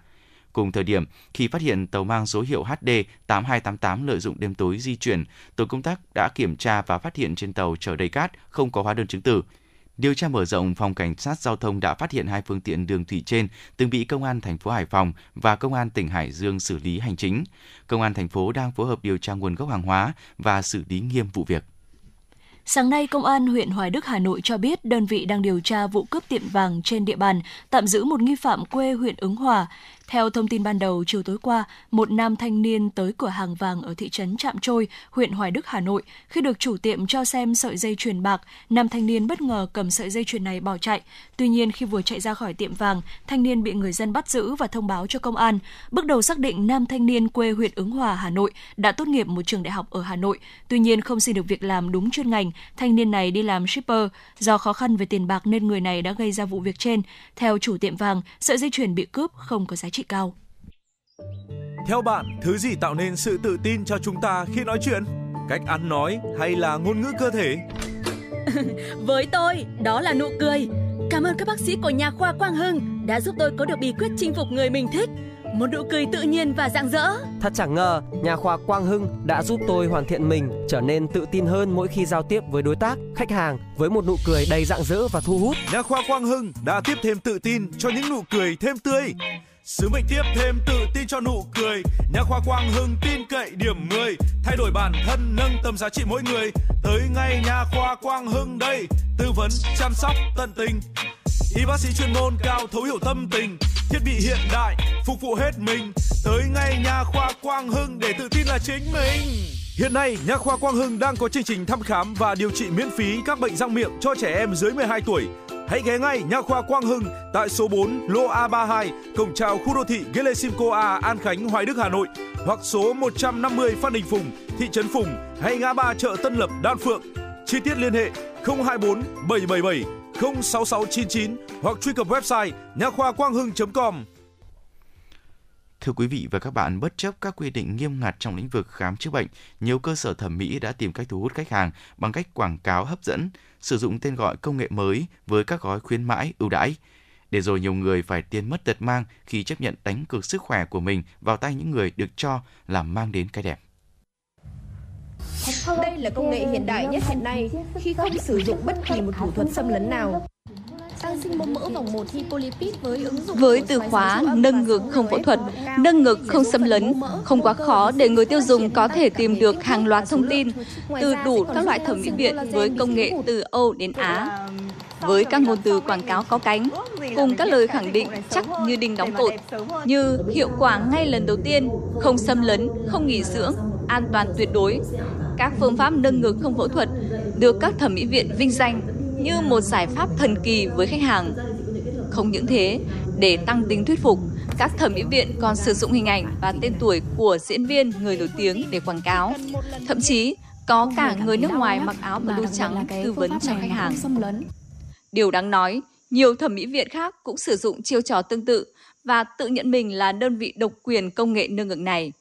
Trong khi đó, Sở Y tế Hà Nội cho biết không cấp phép cho bất kỳ cơ sở làm đẹp nào thực hiện phương pháp được gọi là nâng ngực đệm mô lipid hay nâng ngực bằng sóng xung kích. Còn khách hàng, thay vì đến các cơ sở được cấp phép thực hiện kỹ thuật nâng ngực, thì lại tin vào những lời quảng cáo. Thế nhưng, đẹp thì vẫn chưa thấy đâu, mà sức khỏe đã bị ảnh hưởng nghiêm trọng. Đầu tiên là họ ờ, cho hai cái máy họ áp vào ngực, sau đấy thì kiểu đấy là kích thích cái mô mỡ để cho nó mềm ra ấy. Họ đưa ra khoảng chục cái xi lanh hay là cái gì. Ừ, trong đấy là cái chất lỏng màu trắng. Nó gần như là một cái dạng gel ấy thì họ đấy là họ gây gây mê, gây tê cho em em kiểu không không không phản ứng lại được cái lúc mà họ tiêm vào ấy. Nhìn xuống thì họ đã chọc kim tiêm vào và đã bơm xong một xi lanh rồi. Thế sau em yêu cầu là cho em biết cái chất tên thuốc tiêm vào người thì họ lại bảo là cái này không cho biết được, cái này là cái bản quyền ấy. Thế là kiểu họ hoạt động chui á nhưng mà kiểu em bị lừa đó là chia sẻ của một trong số rất nhiều nạn nhân đã gặp biến chứng sau khi sử dụng dịch vụ của Viện Thẩm mỹ Quốc tế Wonjin, địa chỉ 93 Tô Hiệu, phường Nghĩa Tân, quận Cầu Giấy. Với hầu hết các khách hàng đến nâng ngực thì nhân viên của thẩm mỹ Wonjin đều tự ý sử dụng kỹ thuật xâm lấn, bơm dung dịch lạ vào ngực của khách hàng. Thế nhưng, khi được hỏi thì lời lẽ của cơ sở này chỉ mang tính chất ngụy biện khi nói đó chỉ là tiêm tê. Các chuyên gia trong lĩnh vực phẫu thuật thẩm mỹ đều khẳng định không có phương pháp nâng ngực nào bằng sóng xung kích hay đệm mô lipid. Đây chỉ là những chiêu trò lừa đảo. Và trên thực tế, hầu như ngày nào các bác sĩ cũng ghi nhận các ca tai biến liên quan đến làm đẹp phải nhập viện. Bác sĩ Phạm Duy Linh, khoa phẫu thuật tạo hình thẩm mỹ Bệnh viện Đa khoa Đức Giang và Phó giáo sư tiến sĩ Phạm Hồng Hà, trưởng khoa phẫu thuật tạo hình thẩm mỹ Bệnh viện Hữu nghị Việt Đức nói: nếu mà những cái chất đó mà là những cái silicon mà là những cái chất mà nó bị ngăn cấm bị cấm từ rất lâu rồi của trên thế giới rồi mà tiêm vào ngực bệnh nhân thì nó tiềm ẩn rất là nhiều cái rủi ro. À, thứ nhất là nếu mà à, cái tình trạng viêm nhiễm kéo dài gây ra những cái áp xe à, sưng nề tấy đỏ hoặc là thậm chí bị vỡ mủ thì khi đó các bác sĩ sẽ phải trích rạch tháo mủ cho bệnh nhân dẫn đến cái việc là nguy cơ để lại những cái sẹo xấu sẹo sẹo lồi trên ngực bệnh nhân cái thứ hai là khi mà cái tình trạng mà viêm tấy mà nó kéo dài à, nó trở thành mạng tính thì nó có thể là gây ra những cái khối cục ở trên người bệnh nhân và lâu dài thì đã ảnh hưởng đến cái chất lượng sống chất lượng sinh hoạt của hàng ngày của bệnh nhân. Mọi người tưởng nó là đơn giản và làm ở các cái cơ sở không được phép không có gì không có điều kiện về gây mê hồi sức không có máy móc theo dõi. Nếu như mà có có máy mê khi mà người ta ngủ mê đi thì cái lượng thuốc tê tiêm vào tại chỗ nó nó ít thôi nó trong dạng cho phép thôi. Nhưng mà khi người ta làm ở ngoài, người ta không có các máy móc để để gây mê, thì người ta phải tiêm rất nhiều thuốc tê vào người. Và vấn đề là gì? Khi tiêm rất nhiều thứ vào những người như thế, nó có thể gây ra sốc thuốc, hoặc là nó gây ngộ độc thuốc tê. Cái bệnh nhân đấy nếu mà đã ngộ độc xong ấy, hoặc là sốc thuốc ấy, thì người ta đi nhanh lắm. Cho nên thậm chí còn không kịp vào để gặp chúng ta nữa. Các chuyên gia thẩm mỹ khuyến cáo ngay cả với các chất được cấp phép sử dụng như filler cũng không nên tiêm vào ngực, bông hoặc khoảng trống giữa các cơ để tạo đường nét hoặc cải thiện cơ thể trên quy mô lớn bởi điều này dễ dẫn đến các tổn thương nghiêm trọng bao gồm tình trạng đau kéo dài, để lại sẹo, nhiễm trùng, biến dạng vĩnh viễn, thậm chí tử vong. Thưa quý vị, ngay sau khi báo chí có tin bài phản ánh, quận Cầu Giấy đã ra quyết định đóng cửa Viện Thẩm mỹ Quốc tế Wonjin, địa chỉ 93 Tô Hiệu, phường Nghĩa Tân vì có dấu hiệu lừa đảo khách hàng và thực hiện nhiều kỹ thuật can thiệp không được cấp phép gây biến chứng. Tuy nhiên, với những nạn nhân phải chịu rất nhiều đau đớn, thiệt hại cả về vật chất và tinh thần, làm thế nào để có thể đòi lại công bằng cho họ vẫn là một câu hỏi lớn. Em đến và em thấy thẩm mỹ viện Wonjin họ đã dọn dẹp và họ gỡ hết biển rồi ở bên trong lẫn bên ngoài họ đều gỡ hết chữ quân Jin và em nghĩ chắc chắn mình bị lừa rồi. Và em càng chắc chắn hơn sau khi em lên gặp quản lý và các bệnh cả bác sĩ họ ờ, còn dọa nạt dọa dẫm em. Bằng những ngôn từ rất là trợ, trợ búa chứ không phải là của bác sĩ đâu. Thì đang thấy rất là nhiều bài báo ghi là quân Jin 93 tô hiệu uh, bị cấm hoạt động mới lừa đảo các thứ. Thì bên em có liên hệ cho nhân viên này. Thì uh, nơi chăm sóc khách hàng ấy thì tất cả đều chặn và khóa hết và bây giờ không biết tìm ai mà để uh, uh, mình đòi lại công bằng ấy. Ờ, và thực sự là nó không được như cam kết. Bây giờ không biết là ngực của mình bây giờ như thế này là đã đi bác sĩ khám và có rất là nhiều cái ổ dịch ở bên dưới ngực ấy thì mình không biết là bây giờ mình ai sẽ là người đứng ra chịu trách nhiệm cho cái vấn đề về sức khỏe của người dân như thế này. Các cơ quan chức năng ở đâu và ờ, người chịu đại diện pháp lý ở đâu bây giờ ai là những người đứng ra chịu trách nhiệm cho cái việc sức khỏe của chúng tôi như thế này Vụ việc báo chí phản ánh về Viện Thẩm mỹ Quốc tế Wonjin, Phòng Y tế quận Cầu Giấy đã nắm được thông tin và đã cho kiểm tra cơ sở này. Vào ngày 18 tháng 5, khi đoàn kiểm tra thì cơ sở này đã đóng cửa, giám đốc cơ sở không có mặt, chỉ có nhân viên. Về mặt thủ tục, khi kiểm tra, họ vẫn cung cấp một số giấy tờ. Vào ngày 19 tháng 5, phòng y tế tiếp tục triệu tập thì đại diện cơ sở thẩm mỹ không lên làm việc. Trả lời câu hỏi của phóng viên Đà Hà Nội về vấn đề quản lý cơ sở thẩm mỹ hoạt động trên địa bàn, Ông Nguyễn Đức Viên, trưởng phòng y tế quận Cầu Giấy cho biết. Đoàn liên ngành vừa rồi kiểm tra thì hiện tại bây giờ là đang ờ, mời cơ sở lên để giải trình. Nó có cái khó khăn vừa rồi là trong cái liên hệ ờ, cũng không liên hệ được. Người ta không hợp tác, không nên có một khách hàng lên với phòng y tế phản ánh về vấn đề có tiêm và có gây bầm tím. Chúng tôi ờ, cũng đã giải thích cho khách hàng nhưng người ta đơn của người ta ý kiến người ta trình bày ấy, là ý kiến lại nêu ra cái chuyện là lừa đảo. Tại thời điểm đấy thì chúng tôi vừa kiểm tra xong cơ sở cũng vừa đóng cửa xong thì chúng tôi cũng trả lời với với khách hàng là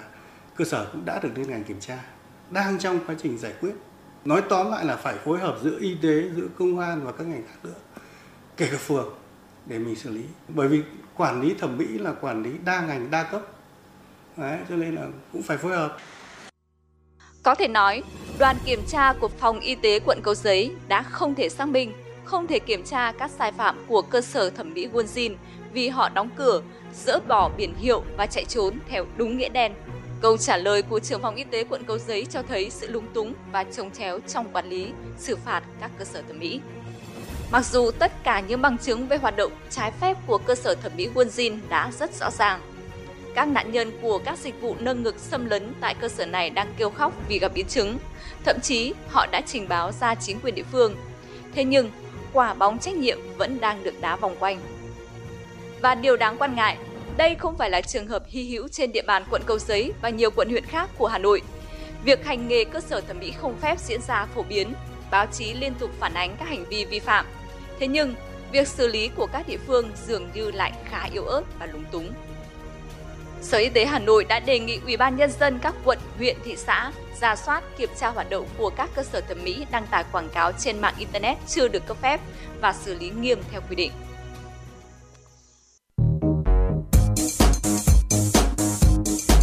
Chuyến bay mang số hiệu FM96 đang chuẩn bị nâng độ cao. Quý khách hãy thắt dây an toàn, sẵn sàng trải nghiệm những cung bậc cảm xúc cùng FN96.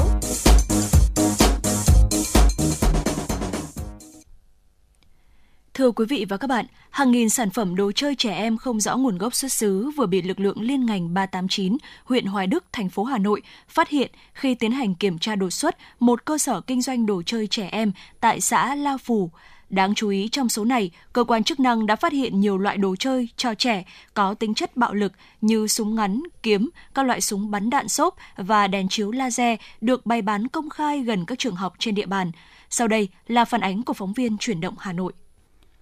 hơn 100 khẩu súng nhựa đồ chơi, súng bắn đạn xốp và kiếm nhựa được bày bán lẫn trong các loại đồ chơi trẻ em. Chỉ cần thao tác nạp đạn rồi bóp cò, những viên đạn xốp bay thẳng đến mục tiêu cách vài mét. Theo cơ quan chức năng, các loại đồ chơi có hình dáng giống các loại vũ khí nằm trong danh mục đồ chơi bạo lực, đồ chơi vi phạm văn hóa giáo dục có ảnh hưởng không tốt tới trẻ nhỏ và bị cấm theo quy định. Tuy nhiên, vẫn được chủ hàng bày bán công khai. Chủ cơ sở kinh doanh đồ chơi trẻ em cho biết. Em mua ở trên mạng họ ship đến nữa ạ. Mua ở 20 nghìn thì bán ở 21 nghìn, 22 nghìn. Không chỉ có các loại đồ chơi hình dạng giống các loại vũ khí, hàng trăm chiếc đèn chiếu laser được bày bán phục vụ nhu cầu của khách hàng trẻ nhỏ. Luồng ánh sáng này nếu vô tình bị chiếu vào mắt sẽ ảnh hưởng đến thị lực của các bé. Ông Vương Bá Dũng, Phó Hội trưởng đội quản lý trật tự số 24, thành phố Hà Nội khuyên cáo. Đồ chơi được chủ hàng mua về và không có hóa đơn điện tử. Hàng hóa thì là do nước ngoài sản xuất, có nhãn bằng tiếng nước ngoài, các bậc phụ huynh và à, trẻ em. Khi à, sử dụng à, đồ chơi thì nên sử dụng hàng hóa có nguồn gốc xuất xứ rõ ràng, có đảm bảo đúng quy định về nội dung trên nhãn hàng hóa để đảm bảo không ảnh hưởng đến sức khỏe của con em và chính bản thân trẻ em gần 5.000 sản phẩm đồ chơi không rõ nguồn gốc xuất xứ đã được hoàn tất hồ sơ để ra quyết định xử phạt vi phạm hành chính và tịch thu tiêu hủy. Theo cơ quan chức năng, việc bày bán kinh doanh các đồ chơi trẻ em không rõ nguồn gốc không chỉ vi phạm quy định của pháp luật mà còn ảnh hưởng trực tiếp đến trẻ em là đối tượng thường sử dụng. Vì hầu hết các sản phẩm này không đủ tiêu chuẩn hợp quy, thậm chí tồn dư hóa chất trên các sản phẩm đồ chơi nhựa. Ông Trần Việt Hùng, Phó Cục trưởng Cục Quản lý Thị trường Hà Nội nói. Thành phố Hà Nội tập trung chỉ đạo các cái đội quản lý thị trường ờ, địa bàn, đặc biệt là ba đội cơ động của thành phố tập trung kiểm tra, kiểm soát về cái ờ, xử lý, có cái trọng tâm ờ, trọng điểm. Các cái đối tượng kinh doanh hoạt động có tổ chức tập kết và vận chuyển hàng cấm, hàng nhập lậu, gian lận thương mại và chú trọng đấu tranh cái các cái mặt hàng, đặc biệt là những mặt hàng về đồ chơi ảnh hưởng đến sức khỏe và nhân cách của trẻ em theo các chuyên gia, những loại đồ chơi bạo lực tác động tiêu cực đến tính cách của trẻ. Vào kỳ nghỉ hè, thay vì mua súng đạn nhựa, dao, kiếm thì cha mẹ có thể tìm mua các loại đồ chơi trí tuệ, kích thích tư duy cho trẻ.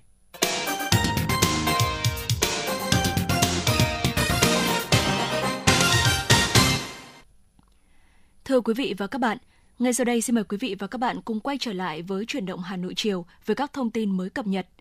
thủ đô Bắc Kinh của Trung Quốc đã báo cáo hai trường hợp nhiễm virus đậu mùa khỉ đầu tiên, khiến cơ quan y tế và kiểm soát dịch bệnh địa phương phải tiến hành một cuộc điều tra dịch tễ truy tìm nguồn gốc. Theo thông báo đưa ra ngày hôm qua của Trung tâm Kiểm soát và Phòng ngừa Dịch bệnh thành phố Bắc Kinh, một trong số hai trường hợp mắc đậu mùa khỉ là ca bệnh nhập cảnh, trường hợp còn lại có liên quan đến ca bệnh trên. Hiện tại cả hai ca bệnh đang được cách ly điều trị tại các bệnh viện chỉ định và trong tình trạng ổn định. Thông báo cho biết hai trường hợp này đều mắc bệnh do tiếp xúc gần. Sau khi phát hiện, cơ quan y tế và kiểm soát dịch bệnh Bắc Kinh đã nhanh chóng tiến hành các cuộc điều tra dịch tễ học, truy tìm nguồn gốc. Mặc dù nhấn mạnh nguy cơ lây truyền bệnh đậu mùa khỉ trong cộng đồng là thấp, thế nhưng các cơ quan này vẫn đề nghị công chúng tìm hiểu các biện pháp phòng ngừa và điều trị căn bệnh này.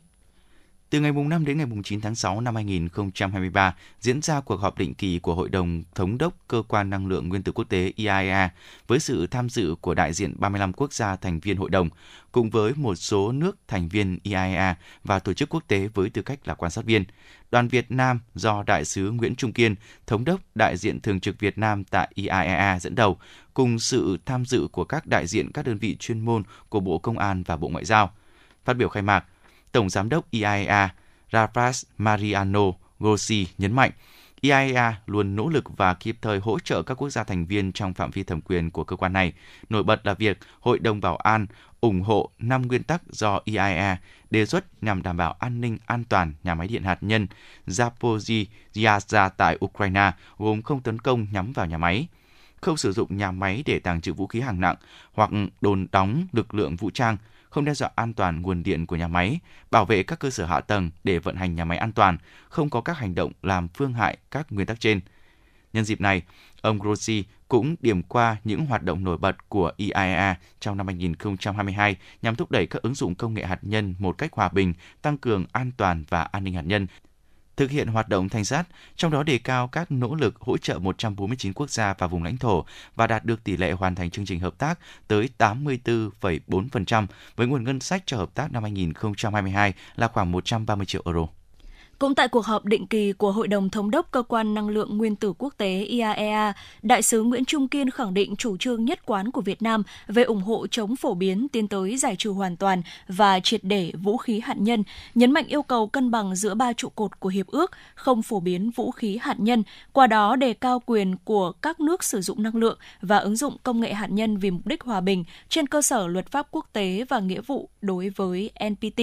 đề cao nỗ lực và thành tựu của Việt Nam trong lĩnh vực vực thanh sát hạt nhân, đồng thời khẳng định Việt Nam luôn ủng hộ vai trò của IAEA, đánh giá cao các chương trình hợp tác kỹ thuật, nhất là các chương trình đang triển khai giữa Việt Nam và IAEA như chương trình Zodiac, dự án hợp tác ba bên Việt Nam, Lào, Campuchia, IAEA, đề nghị IAEA tiếp tục tăng cường hỗ trợ hợp tác kỹ thuật với Việt Nam trong lĩnh vực này chỉ còn 29 triệu người ở Ukraine, giảm so với 52 triệu người khi nước này tuyên bố độc lập vào năm 1991. Viện Tương lai Ukraine UIF cho biết hôm 5 tháng 6, nhóm chuyên gia cố vấn lưu ý rằng xu hướng nhân khẩu học, dân số giảm làm tăng mối lo ngại cho sự sống còn của đất nước Ukraine. Theo UAF, trong khi hơn một nửa trong số 20,7 triệu người Ukraine rời khỏi đất nước vào tháng 2 của năm 2022 đã quay trở lại, khoảng 8,6 triệu người dường như đã rời đi vĩnh viễn. UAF cho biết do tỷ lệ sinh giảm xuống dưới mức sinh thay thế, chỉ trong vòng vài năm nữa, Ukraine sẽ có số người về hưu nhiều gấp đôi số công dân đang đi làm, đồng thời cảnh báo rằng sẽ không có ai tạo ra GDP trừ khi có điều gì đó thay đổi. Viện UAF đã không đề cập đến thương vong trên chiến trường, vốn có xu hướng đến từng những nam giới khỏe mạnh. Dữ liệu nhân khẩu học của UAF cũng tính dân số của Crimea và bốn khu vực đã gia nhập Nga vào mùa thu của năm 2022 như một phần của tổng dân số Ukraine.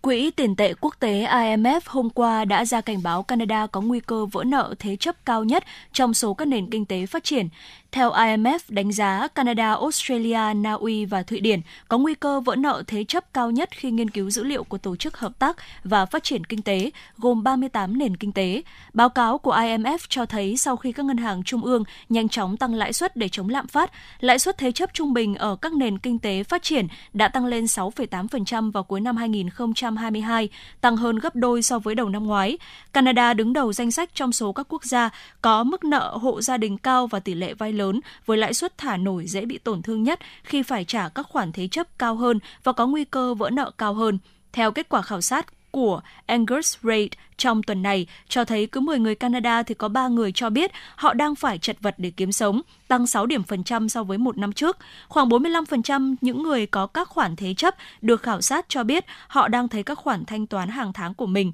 khó khăn hoặc rất khó quản lý. Nếu Ngân hàng Trung ương Canada tăng lãi suất một lần nữa, như một số nhà kinh tế dự đoán, thì điều này sẽ gây thêm áp lực lên người dân, đặc biệt là đối với những người đang có các khoản vay ngân hàng.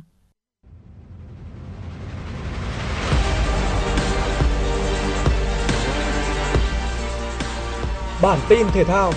Bản tin thể thao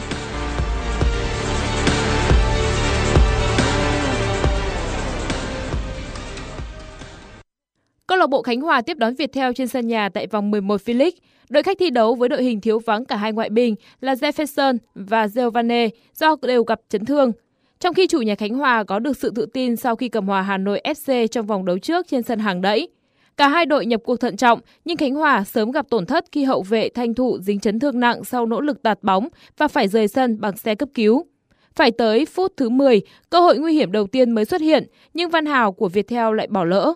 Trận đấu chỉ thực sự sôi nổi khi về cuối hiệp 1 với sự áp đảo của Viettel. Hoàng Đức, Đức Chiến, Văn Hào hay Mạnh Dũng đều đã có cơ hội nhưng chưa thể tận dụng. Hiệp 2 bắt đầu bằng cơn mưa tầm tã và đến lượt câu lạc bộ Viettel đón tin không vui khi Zaha dính chấn thương ở phút 50 và phải rời sân với những bước đi tập tễnh. Quãng thời gian còn lại của trận đấu, các chân sút đôi bên đều không thành công trong những nỗ lực tìm kiếm đường vào khung thành đối phương. Khép lại 90 phút, hai đội đành chia điểm sau trận cầu không bàn thắng. Với kết quả này, Viettel xếp vị trí thứ 5, trong khi Khánh Hòa đứng thứ 11 trên bảng xếp hạng. Diễn biến ở trận đấu cùng giờ, thành phố Hồ Chí Minh có chuyến làm khách đến sân Sông Lam Nghệ An. Cả hai đội đều nhập cuộc với thế trận cởi mở và chủ nhà Sông Lam Nghệ An là đội vượt lên dẫn trước ở phút 18 sau khi Sĩ Hoàng thực hiện đường truyền dọn cỗ để Soladio đệm bóng cận thành tung lưới thành phố Hồ Chí Minh. Chỉ 5 phút sau, vẫn là Soladio bật cao đánh đầu kiến tạo để Olaha ghi bàn nhân đôi cách biệt cho đội bóng xứ Nghệ.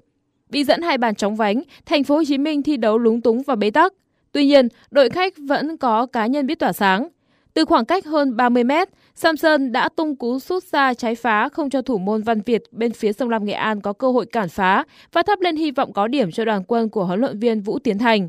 Sang hiệp 2, thành phố Hồ Chí Minh vẫn chơi không mấy khởi sắc khi phụ thuộc vào các nỗ lực cá nhân của Samson. Trong khi đó, Sông Lam Nghệ An chủ động lùi đội hình thấp và chủ động ý đồ chơi phòng ngự phản công. Tỷ số 2-1 được duy trì đến hết trận và với chiến thắng này, Sông Lam Nghệ An vươn lên vị trí thứ 10 với 12 điểm, trong khi thành phố Hồ Chí Minh vẫn đứng áp chót với vỏn vẹn 7 điểm. Để chuẩn bị cho vòng chung kết World Cup bóng đá nữ 2023, đội tuyển bóng đá nữ Việt Nam đã bước vào buổi tập đầu tiên trong chuyến tập huấn tại nước Đức. Huấn luyện viên Mai Đức Trung và các học trò có điều kiện tập luyện và sinh hoạt thuận lợi khi sân vận động chỉ cách nơi đóng quân của đội khoảng 15 phút di chuyển. Ở buổi tập đầu tiên, ban huấn luyện cho các vận động viên tập luyện các bài phối hợp toàn đội và chiến thuật nhóm. Bên cạnh đó, huấn luyện viên Mai Đức Trung cũng cho các học trò rèn luyện thêm về tốc độ để các cầu thủ có thể phối hợp nhanh, đá phòng ngự chặt và phản công nhanh. Đội tuyển nữ Việt Nam sẽ có 3 tuần tập huấn tại Đức và Ba Lan với 4 trận đấu giao hữu với các câu lạc bộ và đội tuyển hàng đầu châu Âu. Hàng ngày, đội có buổi tập nhẹ vào buổi sáng và những bài tập chính sẽ diễn ra vào buổi chiều. Theo bạn, thứ gì tạo nên sự tự tin cho chúng ta khi nói chuyện? Cách ăn nói hay là ngôn ngữ cơ thể? Với tôi, đó là nụ cười. Cảm ơn các bác sĩ của nhà khoa Quang Hưng đã giúp tôi có được bí quyết chinh phục người mình thích. Một nụ cười tự nhiên và rạng rỡ. Thật chẳng ngờ, nhà khoa Quang Hưng đã giúp tôi hoàn thiện mình, trở nên tự tin hơn mỗi khi giao tiếp với đối tác, khách hàng với một nụ cười đầy rạng rỡ và thu hút. Nhà khoa Quang Hưng đã tiếp thêm tự tin cho những nụ cười thêm tươi. Sứ mệnh tiếp thêm tự tin cho nụ cười. Nhà khoa Quang Hưng tin cậy điểm 10 Thay đổi bản thân, nâng tầm giá trị mỗi người. Tới ngay nhà khoa Quang Hưng đây. Tư vấn, chăm sóc tận tình. Y bác sĩ chuyên môn cao thấu hiểu tâm tình Thiết bị hiện đại phục vụ hết mình Tới ngay nhà khoa Quang Hưng để tự tin là chính mình Hiện nay, Nha khoa Quang Hưng đang có chương trình thăm khám và điều trị miễn phí các bệnh răng miệng cho trẻ em dưới 12 tuổi. Hãy ghé ngay Nha khoa Quang Hưng tại số 4 lô A32, cổng chào khu đô thị Gelesimco A, An Khánh, Hoài Đức, Hà Nội hoặc số 150 Phan Đình Phùng, thị trấn Phùng hay ngã ba chợ Tân Lập, Đan Phượng. Chi tiết liên hệ 024 777 06699 hoặc truy cập website nha khoa quang hưng.com. Quý vị và các bạn đang nghe chương trình Chuyển động Hà Nội chiều trên kênh phát thanh FM 96 MHz của Đài Phát thanh Truyền hình Hà Nội. Chịu trách nhiệm nội dung Nguyễn Kim Khiêm, chịu trách nhiệm sản xuất Nguyễn Tiến Dũng, đạo diễn và biên tập Trà My Hoa Mai, MC Thu Minh Bảo Nhật cùng kỹ thuật viên Duy Anh phối hợp thực hiện.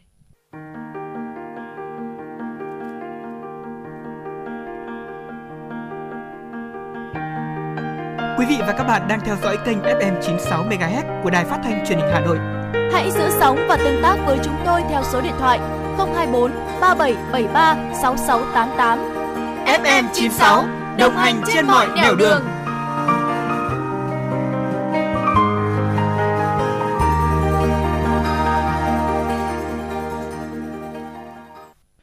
Thưa quý vị và các bạn, là một trong những địa phương phát triển du lịch nhất nhì miền Bắc nhờ tiềm năng du lịch phong phú. Ninh Bình đã và đang nỗ lực tìm hướng bảo vệ nguồn tài nguyên và phát triển du lịch một cách bền vững. Theo đó, tỉnh sẽ tập trung phát triển sản phẩm đặc trưng của địa phương và khai thác thị trường khách nội địa để tìm cách bứt phá trong thời gian tới. Vừa qua, với cách thức tổ chức linh hoạt sáng tạo cùng chuỗi hoạt động văn hóa nghệ thuật đặc sắc, Tuần Du lịch Ninh Bình 2023 đã tổ chức thành công ấn tượng, thu hút trên 172.000 lượt du khách, góp phần kích cầu du lịch mùa thấp điểm, gia tăng doanh thu và từng bước xây dựng thương hiệu sắc vàng Tam Cốc Ninh Bình. Theo thống kê của Sở Du lịch tỉnh Ninh Bình, trong thời gian diễn ra tuần du lịch Sắc vàng Tam Cốc Tràng An từ ngày 27 tháng 5 đến ngày 4 tháng 6, tỉnh Ninh Bình đã đón trên 172.000 lượt du khách, trong đó khách quốc tế đạt trên 30.000 lượt khách. Riêng lượng khách tham quan khu du lịch Tam Cốc Tràng An đạt trên 72.000 lượt khách, công suất phòng khách sạn đạt khoảng 75%, riêng khu vực Tam Cốc Tràng An đạt trên 80%. Theo Sở Du lịch Ninh Bình, mặc dù lượng khách tăng cao nhưng do có sự chủ động tích cực ngay từ đầu nên hoạt động đón khách được đảm bảo an toàn, văn minh, lịch sự. Bằng à, cái tình yêu nghề này, à, sự nhiệt huyết và cái sự cổ vũ rất là lớn của du khách cho nên là cũng là niềm cổ vũ động viên rất lớn cho đối các nghệ sĩ đem lời ca tiếng hát để à, quảng bá về đất nước và con người mảnh đất của Ninh Bình. Bản thân mình cũng lớn lên ở một vùng quê rất là yên bình cho nên là khi mà trải nghiệm được cái hát sẩm cùng với cả bộ đồng lúa chín vàng em mình cảm thấy rất là yêu quê hương đất nước. Chúng tôi tìm thấy sự yên tĩnh lắng đọng tại đây. Những câu chuyện về những di tích nơi này mang lại cho tôi nhiều cảm xúc về đất nước của các bạn. Cảm giác từng bức tranh mở ra khi đi qua những hang động. Tôi thực sự yêu thích điểm đến này. Tuần lễ du lịch Ninh Bình là hoạt động du lịch thường niên được tỉnh Ninh Bình tổ chức trong nhiều năm trở lại đây nhằm đẩy mạnh công tác quảng bá, giới thiệu những nét đặc sắc, hấp dẫn, giá trị nổi bật về tài nguyên du lịch địa phương. Đặc biệt tăng cường quảng bá các giá trị của di sản văn hóa và thiên nhiên thế giới, quần thể danh thắng Tràng An, trong đó trọng tâm là các hoạt động diễn ra tại khu vực Tam Cốc Bích Động. Ông Bùi Văn Mạnh, Giám đốc Sở Du lịch tỉnh Ninh Bình cho biết thêm. Trong thời gian tới chúng tôi sẽ tham mưu cho tỉnh thực hiện tốt các cái nhiệm vụ giải pháp trong cái đề án phát triển du lịch đến năm 2030 ừ. và đặc biệt các mục tiêu các cái phương hướng các định hướng đã từng đề ra trong nghị quyết 07 của ban chấp hành động bộ tỉnh về phát triển du lịch đến 2030 định hướng đến 2045 thế thì trong đó trọng tâm đó là chúng tôi đẩy mạnh cái nâng cao cái chất lượng dịch vụ nâng cao cái tính chuyên nghiệp của các cái cơ sở dịch vụ nâng cao cái tính chuyên nghiệp tại các cái điểm đến du lịch. Và cái thứ hai đó là để nâng cao cái điểm đến này thì chúng tôi sẽ tập trung đẩy mạnh cái việc đào tạo bồi dưỡng nâng cao cái kỹ năng uh, nghề cho người lao động trong ngành. Và bên cạnh đó là nâng cao cái kiến thức cho người dân uh, làm du lịch. Và cái điểm thứ ba nữa thì chúng tôi sẽ đẩy mạnh cái việc uh, phát triển các sản phẩm dịch vụ mới theo cái định hướng phát triển của tỉnh. Đó là uh, tiếp tục uh, thu hút uh, khuyến khích phát triển các dịch vụ nghỉ dưỡng rồi mua sắm uh, các cái loại hình vui chơi giải trí để giúp cho du khách khi đến với Ninh Bình có nhiều cái hoạt động để trải nghiệm hơn nữa. À, kéo dài thêm cái thời gian cũng như là tăng cái được chi tiêu của du khách khi đến với Ninh Bình. Và cái điểm thứ ba thì chúng tôi sẽ đẩy mạnh cái truyền thông và tiếp cận được cái thị trường khách quốc tế và ưu tiên khai thác phát triển cái thị trường khách có cái khả năng chi trả cao hơn. Và cái điểm cuối đó là chúng tôi sẽ đẩy mạnh cái số hóa uh, khai thác tốt các nền tảng số. Vì đây là một trong cái cái công cụ hiệu quả nhất trong thời điểm hiện nay với một cái chi phí rất là hợp lý nhưng mà chúng ta có thể tiếp cận được nhiều cái đối tượng khách nhiều thị trường khách khác nhau. Mà đặc, đặc biệt là bây giờ cái thị trường khách trẻ rất là tiềm năng thì đang sử dụng các cái nền tảng số rất là tốt. Thế thì chúng tôi ờ, qua thử nghiệm và thấy rằng là cái hiệu quả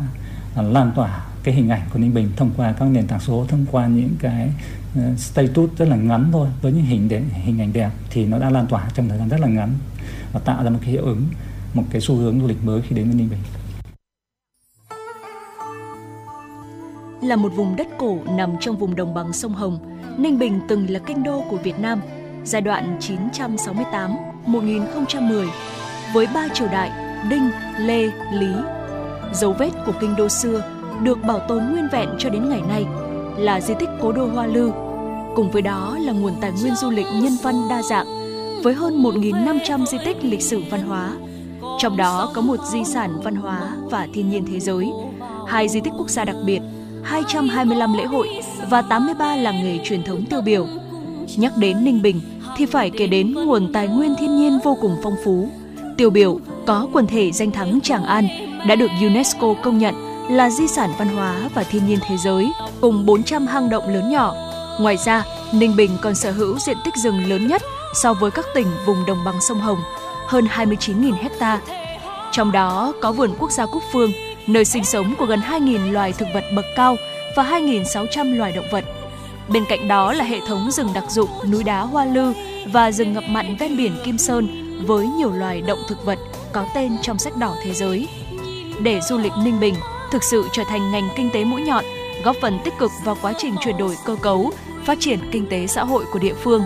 Ông Bùi Văn Mạnh cho rằng, mắt xích quan trọng nhất là tổ chức xúc tiến quảng bá, tập trung phát triển sản phẩm du lịch dựa trên việc khai thác các giá trị di sản, văn hóa truyền thống một cách bền vững nhằm tạo ra những sản phẩm mang dấu ấn riêng của địa phương và phù hợp với nhu cầu của các thị trường khách, đặc biệt là khách nội địa trong thời gian này.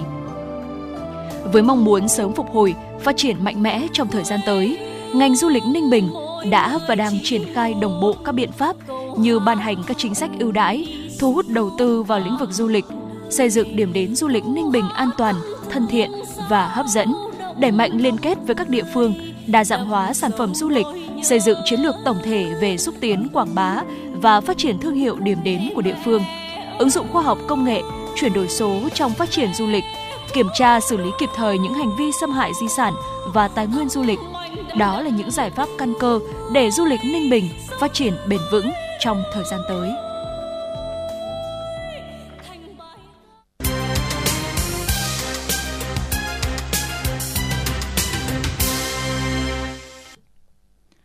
Thưa quý vị, từ tháng 5 năm 2015, Bệnh viện Bạch Mai đã được Quỹ phòng chống tác hại thuốc lá giao cho những hoạt động để triển khai chương trình phòng chống thuốc lá. Một trong những hoạt động đó là thành lập trung tâm hỗ trợ và điều trị cho những người nghiện thuốc lá. Với kiến thức và các kỹ năng, đội ngũ tư vấn viên của Tổng đài tư vấn cai nghiện thuốc lá đã hoạt động rất tốt. Nhiệm vụ cung cấp cho người bệnh hiểu thêm về những tác hại của thuốc lá, cai nghiện thuốc lá như thế nào sẽ gặp những rào cản gì. Đặc biệt, tổng đài sẽ cung cấp cho người nghiện thuốc lá những cách hay là mẹo vặt để có thể vượt qua được những rào cản khi họ ngừng thói quen hút thuốc lá. Đó là điều rất quan trọng trong việc bỏ thuốc lá thành công. Ngay sau đây, xin mời quý vị nghe cuộc trao đổi của phóng viên Hoa Mai với bác sĩ Phạm Thị Lệ Quyên, Trung tâm hô hấp Bệnh viện Bạch Mai để hiểu rõ hơn về tác hại của thuốc lá điện tử và các biện pháp giúp cai nghiện thuốc lá. À, thưa bác sĩ, bên cạnh việc uh, hút thuốc lá truyền thống thì bây giờ cái vấn đề mà hút thuốc lá điện tử cũng là đang đặt ra mối lo khi mà không chỉ những người lớn mà kể cả các uh, thanh thiếu niên, các học sinh, chính là học sinh cấp 2 cuối cấp 1 đã bắt đầu biết sử dụng đến thuốc lá điện tử. À, bác sĩ có những ý kiến như thế nào xoay quanh cái vấn đề? Vâng, Việt Nam của chúng ta thì trong những năm gần đây chúng ta cũng thấy một cái vấn đề nổi cộm lên đó là cái tỷ lệ mà những người trẻ sử dụng các cái sản phẩm thuốc lá thế hệ mới. Trong đó có thuốc lá điện tử hoặc là shisha hay là thuốc lá nung nóng rất là nhiều. À, và đấy là những cái mà à, nó cũng chung với lại cái xu hướng trên thế giới như là các nước phát triển như là Mỹ, châu Âu thì cái tỷ lệ sử dụng thuốc lá điện tử ở thanh thiếu niên rất là cao. Thế thì đây là một cái vấn đề thực sự là đáng lo ngại và nó sẽ ảnh hưởng trực tiếp đến cái thế hệ tương lai sau này của chúng ta. Trước tiên thì chúng ta sẽ phải ờ, xem là bản chất của thuốc lá điện tử là gì. Thì thuốc lá điện tử bản chất nó là một cái thiết bị sử dụng hoạt động bằng pin và nó được sử dụng dùng để cung cấp để cung cấp các cái chất nicotine. À, thông thường thì các loại thuốc lá điện tử lúc mới ban đầu ra đời nó mục đích là để sử dụng hút các cái dung dịch mà có chứa nicotine. À, nhưng mà những cái loại thuốc lá điện tử hiện nay thì cũng có những loại thuốc lá sử dụng được điện tử được sử dụng để hút cần sa,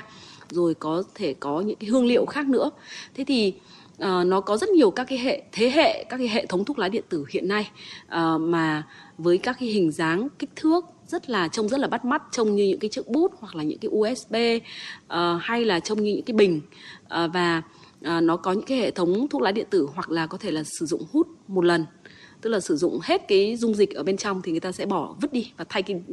điếu thuốc lá mới. Nhưng cũng có những cái hệ thống thuốc lá điện tử là hệ thống mở tức là có thể cho phép sử dụng tái sử dụng nhiều lần. Và cái hệ thống đó có thể mở ra được để đổ các cái dung dịch mà có mà sự dung dịch người ta gọi là dung dịch thuốc lá điện tử vào để hút và thậm chí là cho phép cái người sử dụng có thể tùy ý pha chế các cái chất khác nhau vào trong đó để tăng cái độ phê.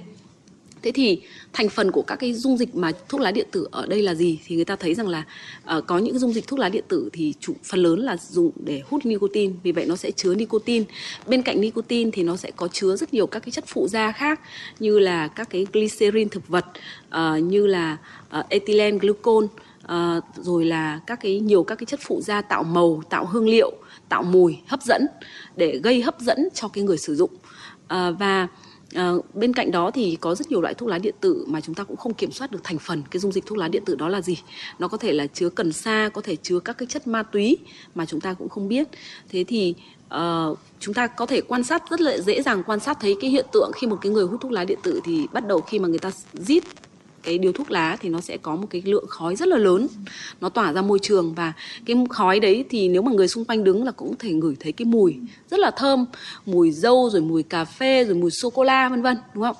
Thế thì uh, bản chất thuốc lá điện tử sản xuất ra là để cung cấp cái chất nicotine cho cái người sử dụng hoặc là để sử dụng hút cần sa. Và đây đều là những cái chất gây nghiện. Và khi mà sử dụng thuốc lá điện tử như vậy thì việc đầu tiên là những cái người sử dụng đó sẽ trở nên phụ thuộc vào những cái chất này à, bên cạnh đó nó là một cái thiết bị sử dụng pin nó cũng có thể gây ra các cái cháy nổ và có rất nhiều hàng ngàn các cái trường hợp đã được báo cáo rằng là sử dụng thuốc lá điện tử và cái thiết bị nó phát nổ và dẫn đến tử vong. Có những bệnh nhân thì bị vỡ vùng hàm mặt có những bệnh nhân thì bị đứt cái mạch máu ở vùng cổ và tử vong luôn khi mà sử dụng cái sản phẩm thuốc lá điện tử à, là những cái thiết bị hoạt động bằng pin như vậy. Thế thì với một cái thời gian rất ngắn ờ, cái sản phẩm này nó ra đời nó đã do có rất nhiều những cái tác hại đã được báo cáo như vậy. Còn tương lai lâu dài ảnh hưởng đến sức khỏe như nào thì chúng ta cần thời gian giống như là thuốc lá. Chúng ta đã xác định được là thuốc lá là nguyên nhân mà có thể gây ra rất nhiều các cái bệnh lý ở trong cơ thể, từ đầu đến chân, đúng không? Từ ờ, hệ hô hấp, hệ tim mạch, rồi não bộ, rồi các cơ quan tiêu hóa cũng đều bị ảnh hưởng bởi khói thuốc lá. Thế thì thuốc lá điện tử với một cái thời gian ra đời rất ngắn như vậy, chúng ta cũng đã thấy nó có những cái tác hại đối với sức khỏe, thậm chí là có thể dẫn đến tử vong, thậm chí là gây nghiện thì uh, có thể thấy rằng là trong tương lai có thể còn có rất nhiều cái vấn đề nữa mà chúng ta còn cần có thời gian để chúng ta xác định. Như vậy có thể xác định luôn đây là một cái sản phẩm hoàn toàn không an toàn và gây hại đối với sức khỏe. Và điều nguy hại nữa là những cái sản phẩm này có rất nhiều các cái hình thức các cái phương thức để quảng cáo và thu hút giới trẻ có thể bán hàng thông qua các cái trang mạng xã hội là những cái kênh mà tiếp cận giới trẻ rất là dễ dàng. Rồi hình thức rất là bắt mắt, mùi hương thì hấp dẫn. Và nó sẽ lôi kéo một thế hệ trẻ của chúng ta sử dụng những sản phẩm này trở thành những người phụ thuộc gây những người mà sẽ trở nên nghiện các cái sản phẩm thuốc lá điện tử. Và với rất nhiều những cái hệ lụy sức khỏe sau này ảnh hưởng đến cái, gọi là tương lai nòi giống của chúng ta chúng ta có thể thấy là uh, nó tiềm ẩn rất nhiều những cái mà cảnh báo nguy cơ đối với lại cái tương lai của chúng ta. Vâng, vâng chính vì thế mà chúng đã đặt ra những cái vấn đề cho cơ quan chức năng trong cái việc kiểm soát cũng như là có thể là ngăn cấm cái việc chúng ta buôn bán sử dụng thuốc lá điện tử thì đúng cũng là một điều rất là cần thiết đúng không ạ? À, thưa bác sĩ một vấn đề nữa đó là cái việc mà như bác sĩ nói ở phần trên đó là việc cai thuốc lá vẫn có thể thực hiện được nếu như cái người hút thuốc lá có sự quyết tâm. Vậy thì bây giờ chúng ta cần có những cách như thế nào để có thể là giúp cho những người nghiện thuốc lá có thể từ bỏ được cái vấn đề này ạ? À, hiện nay thì mặc dù là việc hút thuốc lá là một căn bệnh và nó là căn bệnh nghiện nicotine. Tuy nhiên thì uh, cái việc cai thuốc lá hoàn toàn có thể thực hiện được. Uh, và uh, với điều kiện là cái người đó người ta có mong muốn cai thuốc lá và hiện nay thì có nhiều các cái phương pháp mà hỗ trợ để có thể giúp cho người hút thuốc lá muốn cai thuốc có thể cai thuốc được thành công. Uh, người ta thấy tức là các cái bằng chứng khoa học thì thấy rằng là cái sự phụ thuộc thuốc lá là nó có hai khía cạnh một là cái sự phụ thuộc về mặt gọi là thể chất của cơ thể đối với lại cái thuốc nicotine trong thuốc lá, tức là sự phụ thuộc của não bộ, gọi là nghiện đối với lại chất nicotine. Thì à, đối với lại cái mặt phụ thuộc về mặt thể chất như vậy thì người ta sẽ có khi mà cai thuốc lá thì nó sẽ có thể xuất hiện một số các cái uh, triệu chứng người ta gọi là cái hội chứng cai thuốc lá. Cái người cai thuốc lá người ta có thể cảm thấy là bị khó chịu bị bứt rứt cảm giác thèm thuốc vân vân. Và chính vì vậy mà nó là một trong những cái rào cản lớn làm cho người ta có thể uh, tái dễ dàng bị tái hút thuốc trở lại tái nghiện trở lại. Thế thì với cái sự phụ thuộc về thể chất như vậy thì sẽ có các cái biện pháp điều trị uh, đầu tiên là các cái biện pháp về tư vấn để thay đổi hành vi. Thì về tư vấn thay đổi hành vi thì các cái chuyên gia tư vấn các bác sĩ hoặc là có thể là những cái nhân viên y tế được đào tạo về tư vấn cai nghiện thuốc lá uh, có thể thực hiện các cái việc tư vấn để cho cái người hút thuốc lá họ hiểu hiểu bản chất của cái việc họ sử dụng thuốc lá là gì. Uh, tìm cùng với họ tìm hiểu các cái nguyên nhân mà dẫn đến cái việc sử dụng thuốc lá của họ cái lý do tại sao mà việc cai thuốc lá họ gặp khó khăn uh, và những cái uh, nguy cơ gọi là những cái rào cản những cái khó khăn khi cai thuốc lá có thể xảy ra đối với họ. Đấy là triệu chứng khó chịu là cái nguy cơ có thể dẫn đến cái việc mà họ tái nghiện. Uh, ngay lập tức cái tái nghiện sớm để họ hiểu về cái quá trình cai thuốc lá của họ và họ uh, có cái sự chuẩn bị về tinh thần uh, không có cái sự hoang mang sợ hãi lo lắng khi mà cai thuốc lá cũng như là tăng cường cái quyết tâm cai thuốc lá ở họ. Thì đó là cái vai trò của cái việc các cái biện pháp mà tư vấn để giúp thay đổi cái suy nghĩ từ đó dẫn đến cái thay đổi cái hành vi hút thuốc. Và đối với cái sự lệ thuộc vào chất nicotine thì trong quá trình cai thuốc lá có thể sẽ có những cái thuốc để có thể hỗ trợ làm giảm bớt các cái triệu chứng khó chịu của cái hội chứng cai thuốc lá và giúp cho tăng cái khả năng thành công cai thuốc cao. À, thì người ta có thể sử dụng chính những cái chất nicotine là cái chất có trong thuốc lá nhưng người ta sử dụng với cái dạng à, viên dạng cung cấp dưới dạng là hấp thu khác với lại cái con đường hút vào trong phổi. Ví dụ người ta có các cái nicotine kẹo cao su nicotine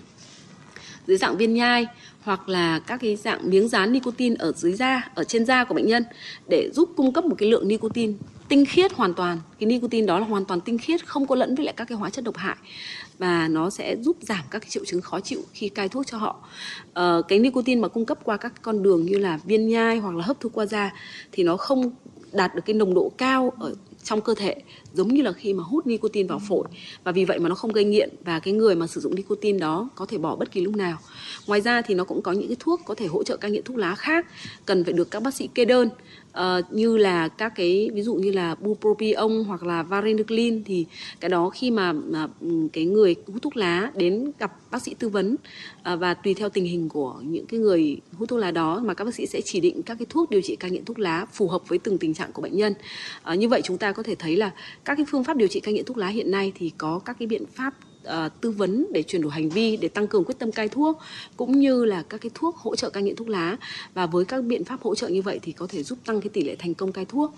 Và ở bệnh viện Bạch Mai thì uh, với sự hỗ trợ của quỹ phòng chống tác hại thuốc lá Bộ Y tế uh, uh, và thì bệnh viện cũng đã triển khai các cái phòng triển khai phòng tư vấn hỗ trợ cai nghiện thuốc lá uh, cũng như là triển khai một cái tổng đài À, để tư vấn hỗ trợ cai nghiện thuốc lá thế thì à, nhằm mục đích là hỗ trợ miễn phí cho những người hút thuốc lá muốn cai thuốc. Thế với những người mà hút thuốc lá muốn cai, cai thuốc mà muốn được gặp tư vấn trực tiếp à, bởi các chuyên gia tư vấn bởi bác sĩ thì có thể đến tại trung tâm hô bệnh viện Bạch Mai để tư vấn và chúng tôi sẽ có cái tư vấn hỗ trợ bệnh nhân tìm hiểu về cái hành vi hút thuốc cái tiền sử hút thuốc của bệnh nhân. Trên cơ sở đó thì sẽ cùng với bệnh nhân là thiết lập một cái gọi là kế hoạch để cai thuốc và đồng hành và hỗ trợ bệnh nhân trong suốt quá trình cai thuốc. À, thứ hai là cái hình thức đó là cái tổng đài tư vấn quốc gia về tư vấn hỗ trợ cai nghiện thuốc lá à, miễn phí với cái đầu số là một tám không không sáu sáu không sáu. Thì tổng đài uh, sẽ cũng cung cấp cái hỗ trợ cai nghiện thuốc lá cho những người hút thuốc lá muốn cai thuốc và nó rất phù hợp với những cái người mà không có thời gian để có thể đến trực tiếp tại bệnh viện uh, thì hoàn toàn có thể nhận cái sự tư vấn hỗ trợ thông qua các tư vấn viên của tổng đài. Uh, các tư vấn viên của tổng đài thì đều là các bạn cử nhân tốt nghiệp từ các trường đại học y tế công cộng hàng đầu trong cả nước và đã được đào tạo về tư vấn cai nghiện thuốc lá. À, tổng đài thì có cái khung thời gian hoạt động cũng rất là phù hợp từ 8 giờ sáng đến 8 giờ 30 tối tất cả các ngày trong tuần từ thứ hai đến chủ nhật chỉ trừ ngày lễ Tết thôi. Nên là hoàn toàn có thể hỗ trợ cho cả những người mà à, đang đi làm người ta có thể gọi ngoài cái khung giờ hành chính mà người ta đi làm để hỗ trợ. Và tổng đài hiện tại đang cung cấp hình thức hỗ trợ cho những người hút thuốc lá theo hai hình thức. Một là hỗ trợ gọi là uh, hỗ trợ chủ động tức là những người hút thuốc lá gọi đến để tìm hiểu các thông tin và hỗ trợ cai thuốc thì tổng đài sẽ mời tham gia vào trong cái chương trình cai thuốc lá chủ động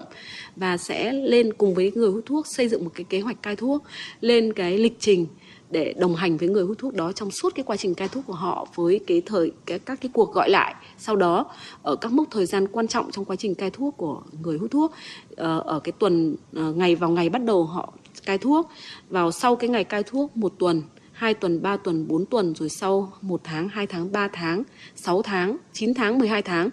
Và cái trong suốt quá trình đấy thì uh, khi nào mà cái người hút thuốc họ cai được thuốc và họ không cần phải nhận sự hỗ không muốn nhận sự hỗ trợ nữa thì là có thể dừng lại bất kỳ lúc nào. Một còn hình thức thứ hai là cung cấp cái sự hỗ trợ theo nhu cầu của cái người mà họ gọi đến. Họ muốn là tư vấn bất kể lúc nào họ cần thì họ có thể gọi đến. Chúng tôi sẵn sàng tư vấn và hoàn toàn là miễn phí. Vậy thưa bác sĩ, trong cái quá trình mà điều trị uh, cho những cái bệnh nhân mắc các bệnh hô hấp hoặc là ung thư phổi chẳng hạn, ung thư thực quản, nếu như mà bệnh nhân không bỏ thuốc trong cái giai đoạn điều trị thì nó có những cái ảnh hưởng gì trong cái quá trình mà các bác sĩ kê đơn cũng như là thực hiện các phác đồ điều trị? Ừ.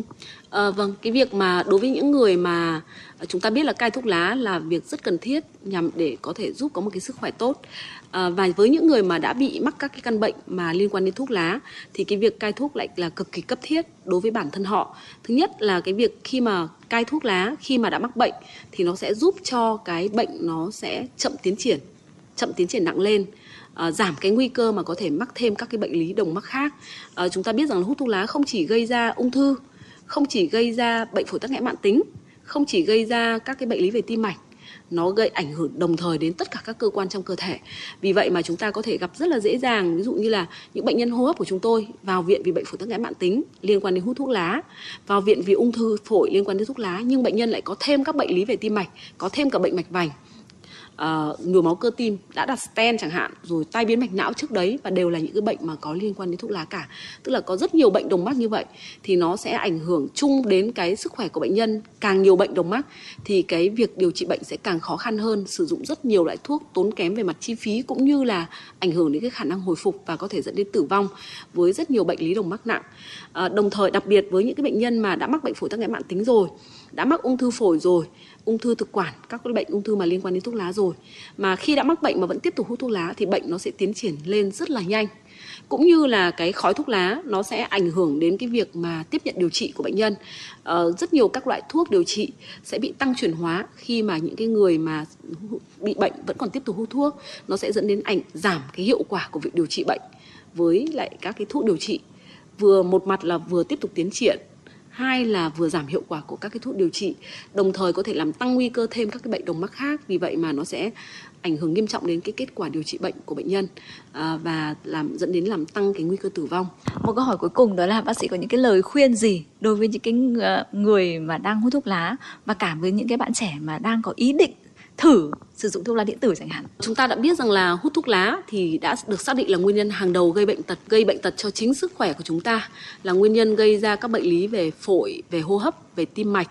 ờ, các bệnh lý ảnh hưởng đến sức khỏe sinh thản sản ở người trẻ cũng như là uh, bản thân không phải không phải là chỉ bản thân chúng ta là cái người hút chúng ta bị ảnh hưởng bởi khói thuốc lá mà chính những người xung quanh chúng ta đặc biệt là những người thân của chúng ta là con em là bố mẹ là anh chị em của chúng ta vợ con của chúng ta cũng bị ảnh hưởng bởi khói thuốc lá. Và những người mà người ta không hút thuốc nhưng người ta lại phải chịu cái tác hại của thuốc lá gây ra ảnh hưởng đến sức khỏe của chúng ta. Nên là với những cái người mà và khi mà chúng ta đã hút thuốc lá thì chúng ta sẽ trở nên phụ thuộc vào nó chúng ta sẽ trở nên nghiện. Chính vì vậy mà uh, chúng ta hãy với những cái người mà đang hút thuốc lá thì chúng ta hãy từ bỏ hút thuốc lá càng sớm càng tốt. Và chúng ta bỏ thuốc lá càng sớm thì cái lợi ích mang lại đối với sức khỏe của chúng ta sẽ càng cao. Người ta thấy rằng là nguy đối với những người mà hút thuốc lá thì cái nguy cơ ung thư phổi khi mà họ cai thuốc lá ấy, nguy cơ ung thư phổi phải đến 15 năm sau nó mới giảm trở thành trở về cái nguy cơ tương đương với người không hút thuốc. Có nghĩa là chúng ta khi chúng ta đã cai thuốc lá rồi, cái nguy cơ đối với sức khỏe của chúng ta nó cũng vẫn còn chứ không phải là nó đã mất đi ngay lập tức nhưng mà chúng ta cai thuốc lá càng sớm cai thuốc lá càng lâu thì cái nguy cơ đối với sức khỏe của chúng ta nó sẽ càng giảm đi. Còn nếu mà chúng ta vẫn tiếp tục hút thuốc lá thì cái nguy cơ đó nó sẽ tăng rất là cao uh, so với lại những người mà không hút thuốc. Thế còn đối với lại thuốc lá điện tử thì chúng ta cũng biết rằng đây không phải là một cái sản phẩm an toàn. Uh, đây là sản phẩm gây nghiện là thứ nhất. Thứ hai nữa là các cái thành phần hóa chất khác ở trong khói thuốc lá điện tử cũng gây ảnh hưởng đối với lại sức khỏe. Một số hóa chất có thể gây ung thư một số các cái hóa chất có thể gây ra các cái tổn thương phổi cấp thậm chí là dẫn đến tử vong vì suy hô hấp liên quan đến tổn thương phổi cấp. Rồi là có thể gây ra tổn thương não uh, gây ra các cái uh, biến chứng thậm chí là cấp tính mà phải nhập viện uh, do tổn thương suy đa tạng liên quan đến sử dụng các cái thành phần các cái sản phẩm thuốc lá điện tử. Vì vậy mà thứ nhất là chúng ta nếu như chúng ta có ý định để thử sử dụng thuốc lá điện tử thì chúng ta không nên không nên thử bởi vì nếu thử chúng ta chắc chắn sẽ trở nên nghiện sẽ trở nên phụ thuộc bởi vì trong các cái sản phẩm đó là có chứa các chất gây nghiện có thể là nicotine có thể là các cái chất ma túy mà chúng ta cũng không biết. Và uh, khi mà chúng ta đã gây nghiện như vậy thì sử dụng trong thời gian càng dài thì cái hệ lụy đối với sức khỏe sẽ càng lớn. Và chính vì vậy mà chúng ta không bao giờ nên thử sử dụng. Còn nếu chúng ta đã đã sử dụng rồi thì chúng ta cần phải từ bỏ ngay lập tức uh, vì cái sức khỏe vì cái tương lai của chúng ta cũng như là những người thân của chúng ta. Trân trọng cảm ơn bác sĩ ạ ngay sau đây xin mời quý vị thính giả chúng ta sẽ cùng đến với những tin tức đáng chú ý. Bộ Giáo dục và Đào tạo đã đề nghị các địa phương cung cấp điện nước đầy đủ tại các điểm thi trong suốt kỳ thi tốt nghiệp trung học phổ thông 2023 trong công văn gửi Ủy ban nhân dân các tỉnh thành phố phối hợp tổ chức thi tốt nghiệp trung học phổ thông 2023. Bộ trưởng Giáo dục và Đào tạo Nguyễn Kim Sơn yêu cầu các địa phương chú trọng công tác vận chuyển, bảo quản đề thi, đảm bảo an toàn giao thông thông tin liên lạc. Đặc biệt, Bộ đề nghị các địa phương cung cấp đầy đủ điện nước tại các điểm điểm thi trong suốt quá trình diễn ra kỳ thi, tạo điều kiện thuận lợi nhất cho thí sinh dự thi an toàn với tinh thần không để ai phải bỏ thi. Các địa phương cần có kế hoạch bố trí điểm thi phù hợp, chuẩn bị sẵn sàng các phương án ứng phó trước những tình huống thời tiết cực đoan, khắc nghiệt hoặc phát sinh thiên tai dịch bệnh. Để chuẩn bị tốt cho kỳ thi tốt nghiệp trung học phổ thông 2023, Bộ đề nghị địa phương tăng cường ôn tập kiểm tra cho học sinh, đảm bảo đầy đủ kiến thức cho các em tham gia thi. Theo thống kê của Bộ Giáo dục Đào tạo, năm nay có 1 triệu 025.166 thí sinh đăng ký dự thi tốt nghiệp trung học phổ thông, trong đó số thí sinh chỉ xét tốt nghiệp 73.232 chiếm 7,14%, thí sinh chỉ xét tuyển sinh là 34.203 chiếm 3,34%. Tổng số thí sinh xét tốt nghiệp cùng với tuyển sinh là 917.731 chiếm 89,52%. Phục vụ kỳ thi tuyển sinh vào lớp 10 các trường trung học phổ thông trên địa bàn thành phố Hà Nội trong thời gian từ ngày 10 đến ngày 12 tháng 6 tới, Tổng công ty Điện lực Hà Nội EVN Hà Nội đã lên các phương án đảm bảo cung cấp điện thông suốt Cụ thể, EVN Hà Nội không thực hiện các hoạt động phải cắt điện trên lưới điện cao, trung, hạ thế toàn thành phố Hà Nội trong thời gian chuẩn bị thi và thi tuyển sinh vào lớp 10 trung học phổ thông năm 2023-2024 từ ngày 9 đến ngày 13 tháng 6. Tổng công ty cấp điện ổn định và liên tục tại các điểm liên quan đến kỳ thi theo yêu cầu của Sở Giáo dục và Đào tạo Hà Nội, bao gồm Bộ Giáo dục và Đào tạo, Sở Giáo dục và Đào tạo thành phố, các điểm tổ chức phục vụ hội đồng thi, ban dọc phách, chấm thi, điểm phục vụ in, sao đề thi, phúc khảo thi. Các công ty điện lực trực thuộc EVN Hà Nội đã chủ động liên hệ với các đơn vị tổ chức thi tại địa bàn mình quản lý để phối hợp và lập phương án đảm bảo điện chi tiết. Ngoài ra, EVN Hà Nội đã lập phương án cấp điện với hai nguồn lưới hoặc có phương án dự phòng bằng máy phát điện, kết hợp kiểm tra đường dây, trạm biến áp cấp điện cho các địa điểm thi. Nếu còn tồn tại, không đạt yêu cầu vận hành cần sửa chữa và khắc phục ngay. Trong tháng công nhân năm 2023, các cấp công đoàn tập trung triển khai nhiều hoạt động thiết thực, hiệu quả, chăm lo cho người lao động, nhất là công nhân trong các khu công nghiệp. Một số vấn đề nhiều năm nay chưa được giải quyết như nhà ở cho công nhân và trường học cho con em công nhân đã được chính quyền các cấp xúc tiến triển khai. Cùng với đó, các doanh nghiệp cố gắng tìm kiếm thêm nguồn hàng mới, mở rộng quy mô sản xuất để duy trì việc làm thu nhập cho người lao động thành phố Hà Nội hiện có gần 170.000 công nhân làm việc tại 9 khu công nghiệp, nhưng chỉ có 3 khu công nghiệp có khu nhà ở cho công nhân với 22.420 chỗ ở, đáp ứng gần 13% nhu cầu về chỗ ở của công nhân, hơn 80% người lao động đang phải thuê nhà trọ ở các khu dân cư, trong đó một số khu nhà trọ diện tích chật hẹp, an ninh trật tự và vệ sinh môi trường chưa bảo đảm, giá thuê trọ và tiền điện, tiền nước cao. Qua hội nghị gặp gỡ đối thoại giữa Chủ tịch Ủy ban Nhân dân thành phố Hà Nội Trần Sĩ Thanh với gần 1.000 công nhân lao động thủ đô trong tháng công nhân, vấn đề này đã có tín hiệu khởi sắc. Người đứng đầu chính quyền thành phố cho biết, thành phố cố gắng đẩy nhanh tiến độ các dự án để cuối năm 2023 và năm 2024 khởi công được một số khu nhà ở xã hội, phần đầu đến năm 2030, 100% các khu công nghiệp, khu chế xuất của thành phố đều có khu nhà ở xã hội phục vụ người lao động thành phố cũng sẽ nghiên cứu có chính sách riêng để công nhân với mức lương bình quân 7 triệu đồng một tháng có thể tiếp cận được nhà ở xã hội. Hôm qua tại Hà Nội, công ty cổ phần hóa dầu AZS, AZS Petro công bố chính thức quan hệ đối tác chiến lược với Petronas Lubricant International PLI. Phát biểu tại lễ công bố, ông Hoàng Chí Trung, Tổng Giám đốc của AZS Petro cho biết, Việt Nam hiện là thị trường tiêu thụ dầu nhớt đứng thứ ba Đông Nam Á, với mức tiêu thụ năm 2022 đạt khoảng 387 triệu lít, giá trị 1 tỷ đô la Mỹ. Tỷ lệ tăng trưởng thị trường dầu nhất ở nước ta khoảng 4 đến 6%, cao hơn mức bình quân của thế giới là 1,5 cho đến 2% trên một năm. Do đó, hiện hầu hết hãng dầu nhất nổi tiếng thế giới đều có mặt tại Việt Nam các thương hiệu nước ngoài chiếm khoảng 70% thị phần, các thương hiệu dầu nội địa chiếm từ 20 cho đến 30%. Nhận thấy tiềm năng của thị trường Việt Nam, Petronas, công ty dầu khí trực thuộc sở hữu chính phủ của Malaysia đã tìm kiếm cơ hội và lựa chọn AZ Petro là đơn vị nhập khẩu và phân phối chiến lược đa dạng các sản phẩm dầu, chất bôi trơn cho thiết bị và động cơ tại khu vực miền Bắc và miền Trung – Ông Nguyễn Thành Trung, Chủ tịch Hội đồng Quản trị của AZ Petro cũng chia sẻ, mục tiêu của AZ Petro trong 5 năm tới sẽ trở thành công ty hàng đầu trong ngành dầu nhờn Việt Nam và đưa Petronas nằm trong nhóm các thương hiệu dầu nhờn có thị phần lớn và vững chắc nhất. Hợp tác với Petronas là một thách thức lớn nhưng cũng mang đến cơ hội phát triển cho công ty. Thưa quý vị và các bạn, đến đây thời lượng chương trình chuyển động Hà Nội chiều xin phép được khép lại. Mọi ý kiến đóng góp cho chương trình mời quý vị gửi đến email tin tức fm 96 gmail com hoặc gọi điện tới tổng đài 024 3773 6688. Kính chào tạm biệt và hẹn gặp lại quý vị trong những chương trình sau.